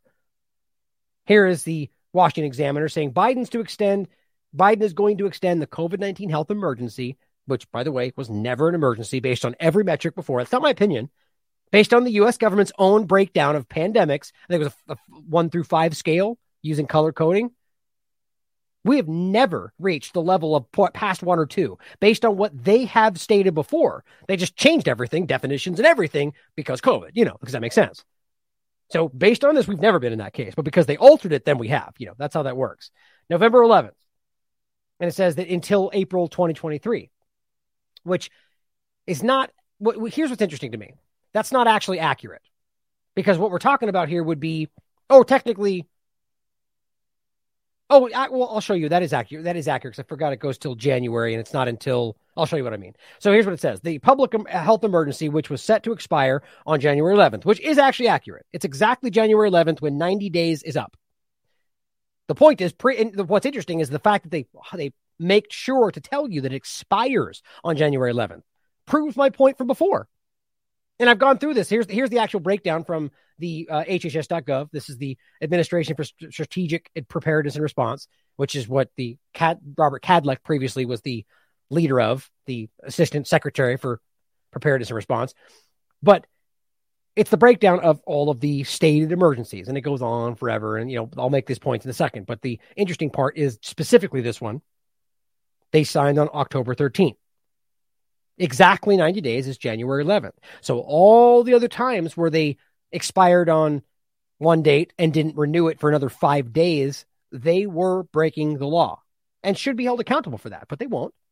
But I want to just make that clear again because they're making it, it expires. So wait, going doing it after that is allowing a time of expiration for the. By the way, I don't think they're allowed to even reinitiate it after that fact, but they don't care about the rules. But it says this will remain in place through the first quarter of 2022 to allow the government. And here's the point: interesting statement to allow the government more time to offload responsibility for COVID 19 vaccines, tests, antiviral treatments, and other COVID pharmaceuticals to the private sector, which is good because now they've got indemnity, right? They're not accountable for anything, which is the reality. So they're just going to dump it off onto them, allow them to make massive profits. even though they already, you know, took all your tax dollars to buy billions worth of things that they're now throwing away, it's going to continue anyway. But it says all have provide all have been provided free by the government during health emergency. But that's not true. Your tax dollars are paying for this because they're paying Pfizer. There's no way around that. But it says the emergency declaration was initially declared on January 2020 and has been extended in increments of 90 days since. So that's exactly what we keep telling you, right? But I want to make this very clear to people. First of all, going down to the original part, January 31st, 2020. Determination that public health emergency exists nationwide as the result of COVID 19. Right? That's what they're so it's an emergency exists. Therefore, we're declaring a state of emergency, which, by the way, we know that wasn't the case even then. Okay. So bringing this forward again, throughout many different times, you can note the di- discrepancy between the day of the sign date and when they renewed it. I won't go through that again today, but go through for yourself. There's at least five examples of at least a day or, or up to five days where they just don't. But here was the original declaration of the monkeypox emergency, which are really like even right now, seriously, an emergency? Again, it's because of worst case scenarios outweighing balanced risk assessment. Monkeypox could become a problem, therefore, emergency. That's not how that works. Now you're in a state of emergency for something that never happened, and they didn't do anything to stop that. It just was wasn't ever a problem. It was something that was guaranteed based on the way it's transmitted to not be a problem, but they don't care. But it says determination that a public health emergency exists nationwide as a result of the consequences of monkeypox. So it's interesting that they already said that. But guess what? Again, they just renewed monkeypox as of November 2nd. Renewal of the public state of emergency for monkeypox. Understand how ridiculous that is. Nobody's even talked about it for a week or more. And they're renewing the emergency? because you are going to stay in a continued state of multiple emergencies forever if we don't stop this. We are in the state of emergency governance. That's where we are. We have been for a long time with the war on terror. It's the same point. This is how this works. But to the point about, oh, by the way, opioid crisis still being renewed, September 29th. Remember that? What do they call it? The, the quiet pandemic or whatever they called it, quiet epidemic of opioid crisis. What have they done? Nothing. They, they haven't even held the criminals accountable for doing it. They just happily maintain the emergency because that's what it's really about. For funding, for lack of accountability, for circumventing specific political processes. That's what this is. But to the main point, October 13th, continued consequences of the coronavirus disease. So what what's the metric there? No one needs to define that. They just go, well, there's stuff happening. COVID-19 is still hurting people. Well, so is the flu. Okay. So do we have an emergency for flu because there's still people that get the flu? No. We know that COVID at this point is even less than the flu based on the previous peer reviewed science that just came out. So when does it end? Never is the point. They will always point at what they say is long COVID or the possibility that it may come back or the new variant that seems like it may be more transmissible. Oh, it's an emergency. That's what this is. It is unjustified. I mean, all you, all you need to do is look at the monkeypox claim. The, the, the nation, a, a nationwide emergency as a result of the continued consequences of monkeypox. Exactly what is that? I would love to see someone stand up and try to justify what the current continued consequences of monkeypox in this country actually is. Are what is it? What's happening? Or do we shut hospitals down? No. Hospital beds overwhelmed? No. Is there a, a constant? Is there a pandemic spreading? No. Okay, so what's the consequence? You get my point. There is no continued consequence. Maybe the idea is that somebody else might get sick, but that's not the point. That is balanced risk assessment being overtaken by worst case scenarios. The point is, guys, they just re- they're going to renew this apparently, is what they said, until what would it be? Jan- oh, until in, it'll be January 11th, and then when they renew that, it'll be 90 days from January 11th, which is what is that? From see what that says. 90 days from January 11th. Oh, that says 2018. 22. Here we go. So April 11th. I mean, I probably could have done that in my head, but the point is, so April 11th is when that would end. No, so same point I said many times. Keep an eye on this. Watch when it doesn't happen. Point it out when it doesn't. At the end of the day, though, they are happy to keep this going if we let it keep going. That's that's what this is. If we allow them to keep this going, it allows them to politically manipulate the situation. It allows them to take more money from you. It allows them to force more control over your life. All of that. It's not what we should be allowing right now. And people, there's a small portion of the population that are still scared, and they hype that as everybody. Stand up. Now, here is Toby Young pointing out between generous loan schemes with little to no anti fraud checks and rampant welfare fraud, the UK government is established to have lost over 37 billion pounds to fraud during the pandemic. Yeah, oops. Guess we just were, as I keep pointing out, guys, lost to fraud or defrauded the people. The government, as you've heard me say many times, would always rather be perceived as incompetent than criminal. This is one of the largest transfers of wealth in history, if not the largest transfer of wealth ever. Just like in the United States. For the third time now, oh, well, we have these programs for families, but we'll make sure. No, they didn't. It got ransacked by all the large companies, which, as far as I can tell, never got held accountable for that at all. Right? They called it out, but did anybody get held accountable? Did anybody go to jail? No, of course not. All that money did not go to small families. We're watching them get put into holes right now. This is the point. We were defrauded based on this idea. I, I full, wholeheartedly believe this was an executed plan, like with the BlackRock bailout plan and so on, that was prepared before COVID, yet justified by COVID. Here is John Kerry. Now, I'm going to get into climate change and the direction part of that in the next show. This kind of overlaps there. But as he says, uh, Biden, or this is breaking 911 reports that Biden climate czar John Kerry says, quote, we desperately need the money. There is not enough money in any country in the world to actually solve climate change. So they're upping the game now. We've stolen most of your money, but guess what? We need even more if we're really going to solve climate change. So they're just they're stepping into the next justification for why they're going to take even more money from you. He says it takes trillions, and no government that I know of is ready to put trillions into this on an annual basis. So it's going to come from you. That's what I'm saying. The bottom line is this is what they're saying. So this next step, we're not even barely into it, and people are struggling. It's going to be hard, they tell you, for the right things, but it's all Putin's fault when you really talk about it, right? Do you realize what this will do? They are talking about the this wholesale destruction of everything that we currently have for the redesigning, the build back better version of it, which in between, as even Klaus Schwab has said repeatedly through over the years, throughout the years, will be hard. destroy jobs before they remo- build them back. They openly say this before this. So what they're doing here is telling you they're destroying your life so they can make it better for the next generation. If you actually read between the lines, but that's what they're saying. But listen to them for yourself. As I said in my when I talk about this, I said, and this is what they're stealing from you right now. That's the money they're talking about. I doubt it's for climate change. They're just taking that argument, but it says, and have been throughout the COVID illusion. They've been continually stealing from you, all while blaming Putin and Trump for all of it. Hashtag great reset. Once the rules get fully worked out and everybody's in a comfort place, hopefully this will be implemented because we desperately need the money. There is not enough money in any country in the world to actually solve this problem. It takes trillions, and no government that I know of is ready to put trillions into this on an annual basis.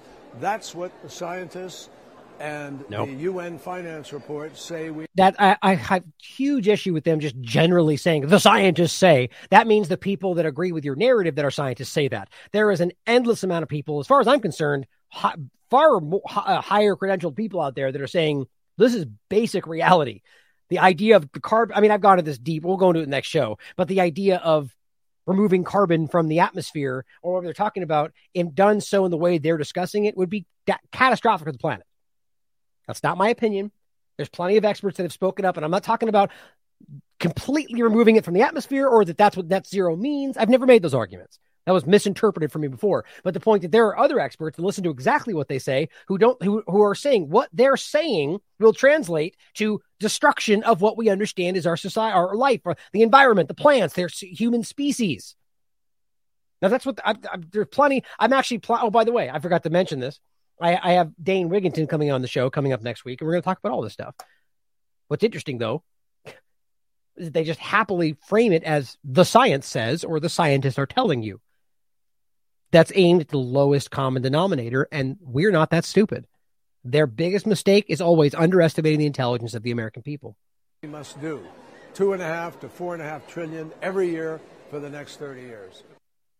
Jeez.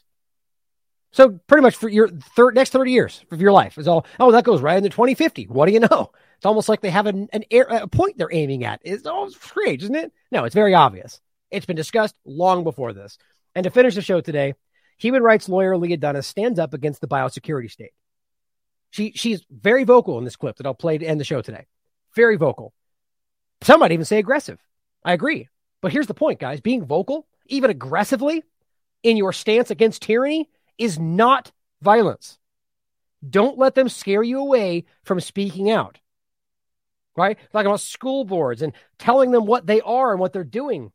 I don't care if you get, I mean, even if I think it's inappropriate, calling them names and so on. That's not violence, guys. That's just you being passionate about your stance and maybe doing so in an inappropriate way, but there's no crime against being inappropriate.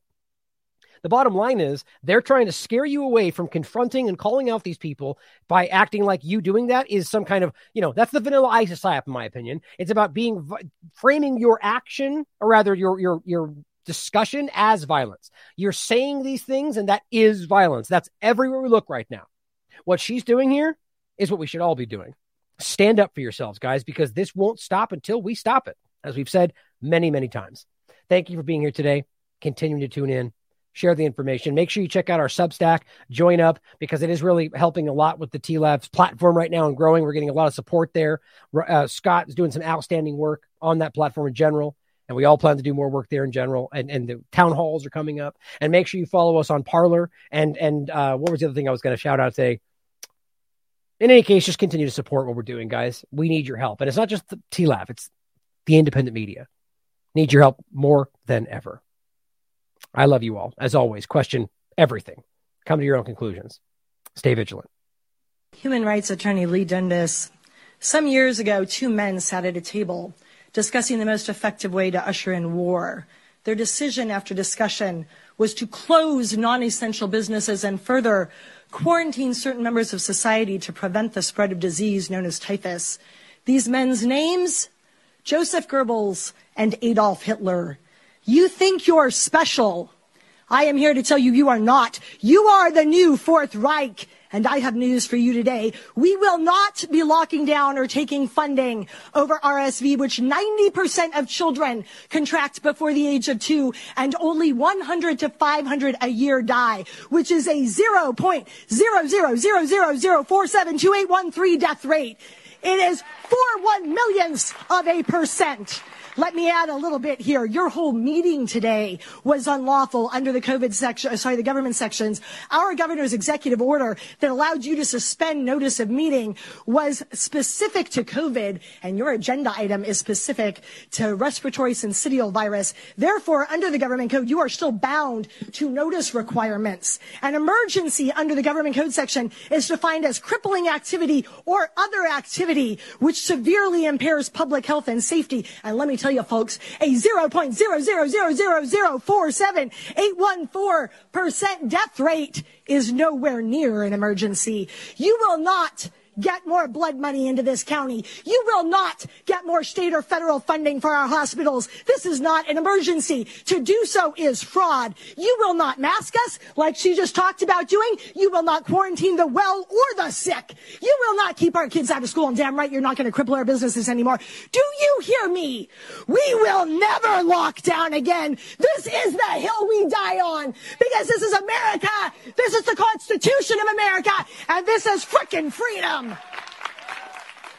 Never again. What if the experts are wrong? What if quarantining the healthy doesn't actually save lives? What if wearing a mask in public is not effective? If you do not have a mask, you cannot ride public transportation, sir. My name is Dr. Jeff Barke, and I'm here representing thousands of physicians across the country whose voices are being silenced because we don't agree with the mainstream media and the experts who are telling us what to do. Everything I've seen in the last nine days, all the things that just don't make sense, the patients I'm seeing in front of me, the lungs I'm trying to improve, have led me to believe that COVID 19 is not this disease and that we are operating under a medical paradigm that is untrue. Never in the history of this great republic have we quarantined the healthy.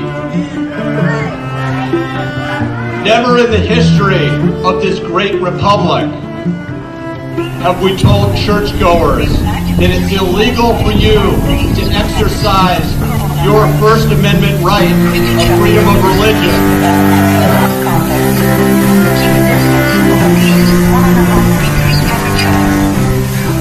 Never in the history of this country have we been told that you can't go to church because it's not essential, but you can go get an abortion because that's essential.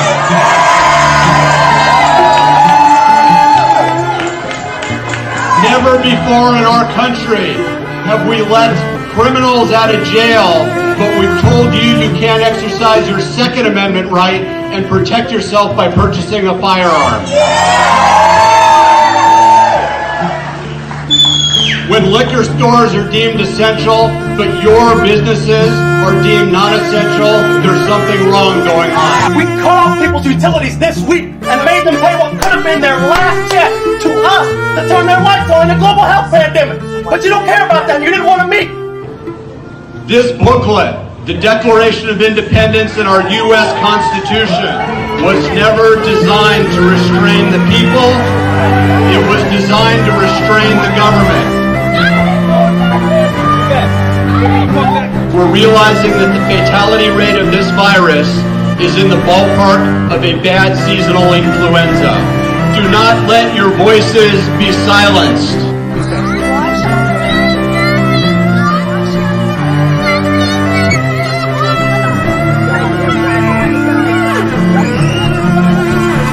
We will see eventually that this government imposed cure is going to be worse than the virus itself. This out right on the tip. Easy. You're choking me. Choking me. You're choking me, bro. You're choking me, bro. Stop. Stop. Help! Stop. Help, man, this shit ain't right, bro. Stop. ain't right. But what's happening now is unemployment reaches 20 to 30 million people is those folks are now becoming dependent on the government. And what government dependency causes is a larger, more tyrannical government. Look, look, look. He ain't even do no. He ain't even do nothing. He ain't even do nothing. Look. He ain't even do nothing. We, the people, want to put our government back in its place. We want a small representative government, not a large tyrannical government. I'm here representing thousands of physicians around the country whose voices must be heard. We've never seen where we quarantine the healthy, where you take those without disease and without symptoms and lock them in your home. So you guys are asking me to leave the store for not wearing a mask when I have a medical condition, even though yours is pulled under your nose. There's a note that says I don't can't have wear to bring a mask. note, and yours isn't even on. Just do whatever you want to do. It's America, right? Get Listen, out. I cannot wear a mask. Get out. Do not let your voices be silenced.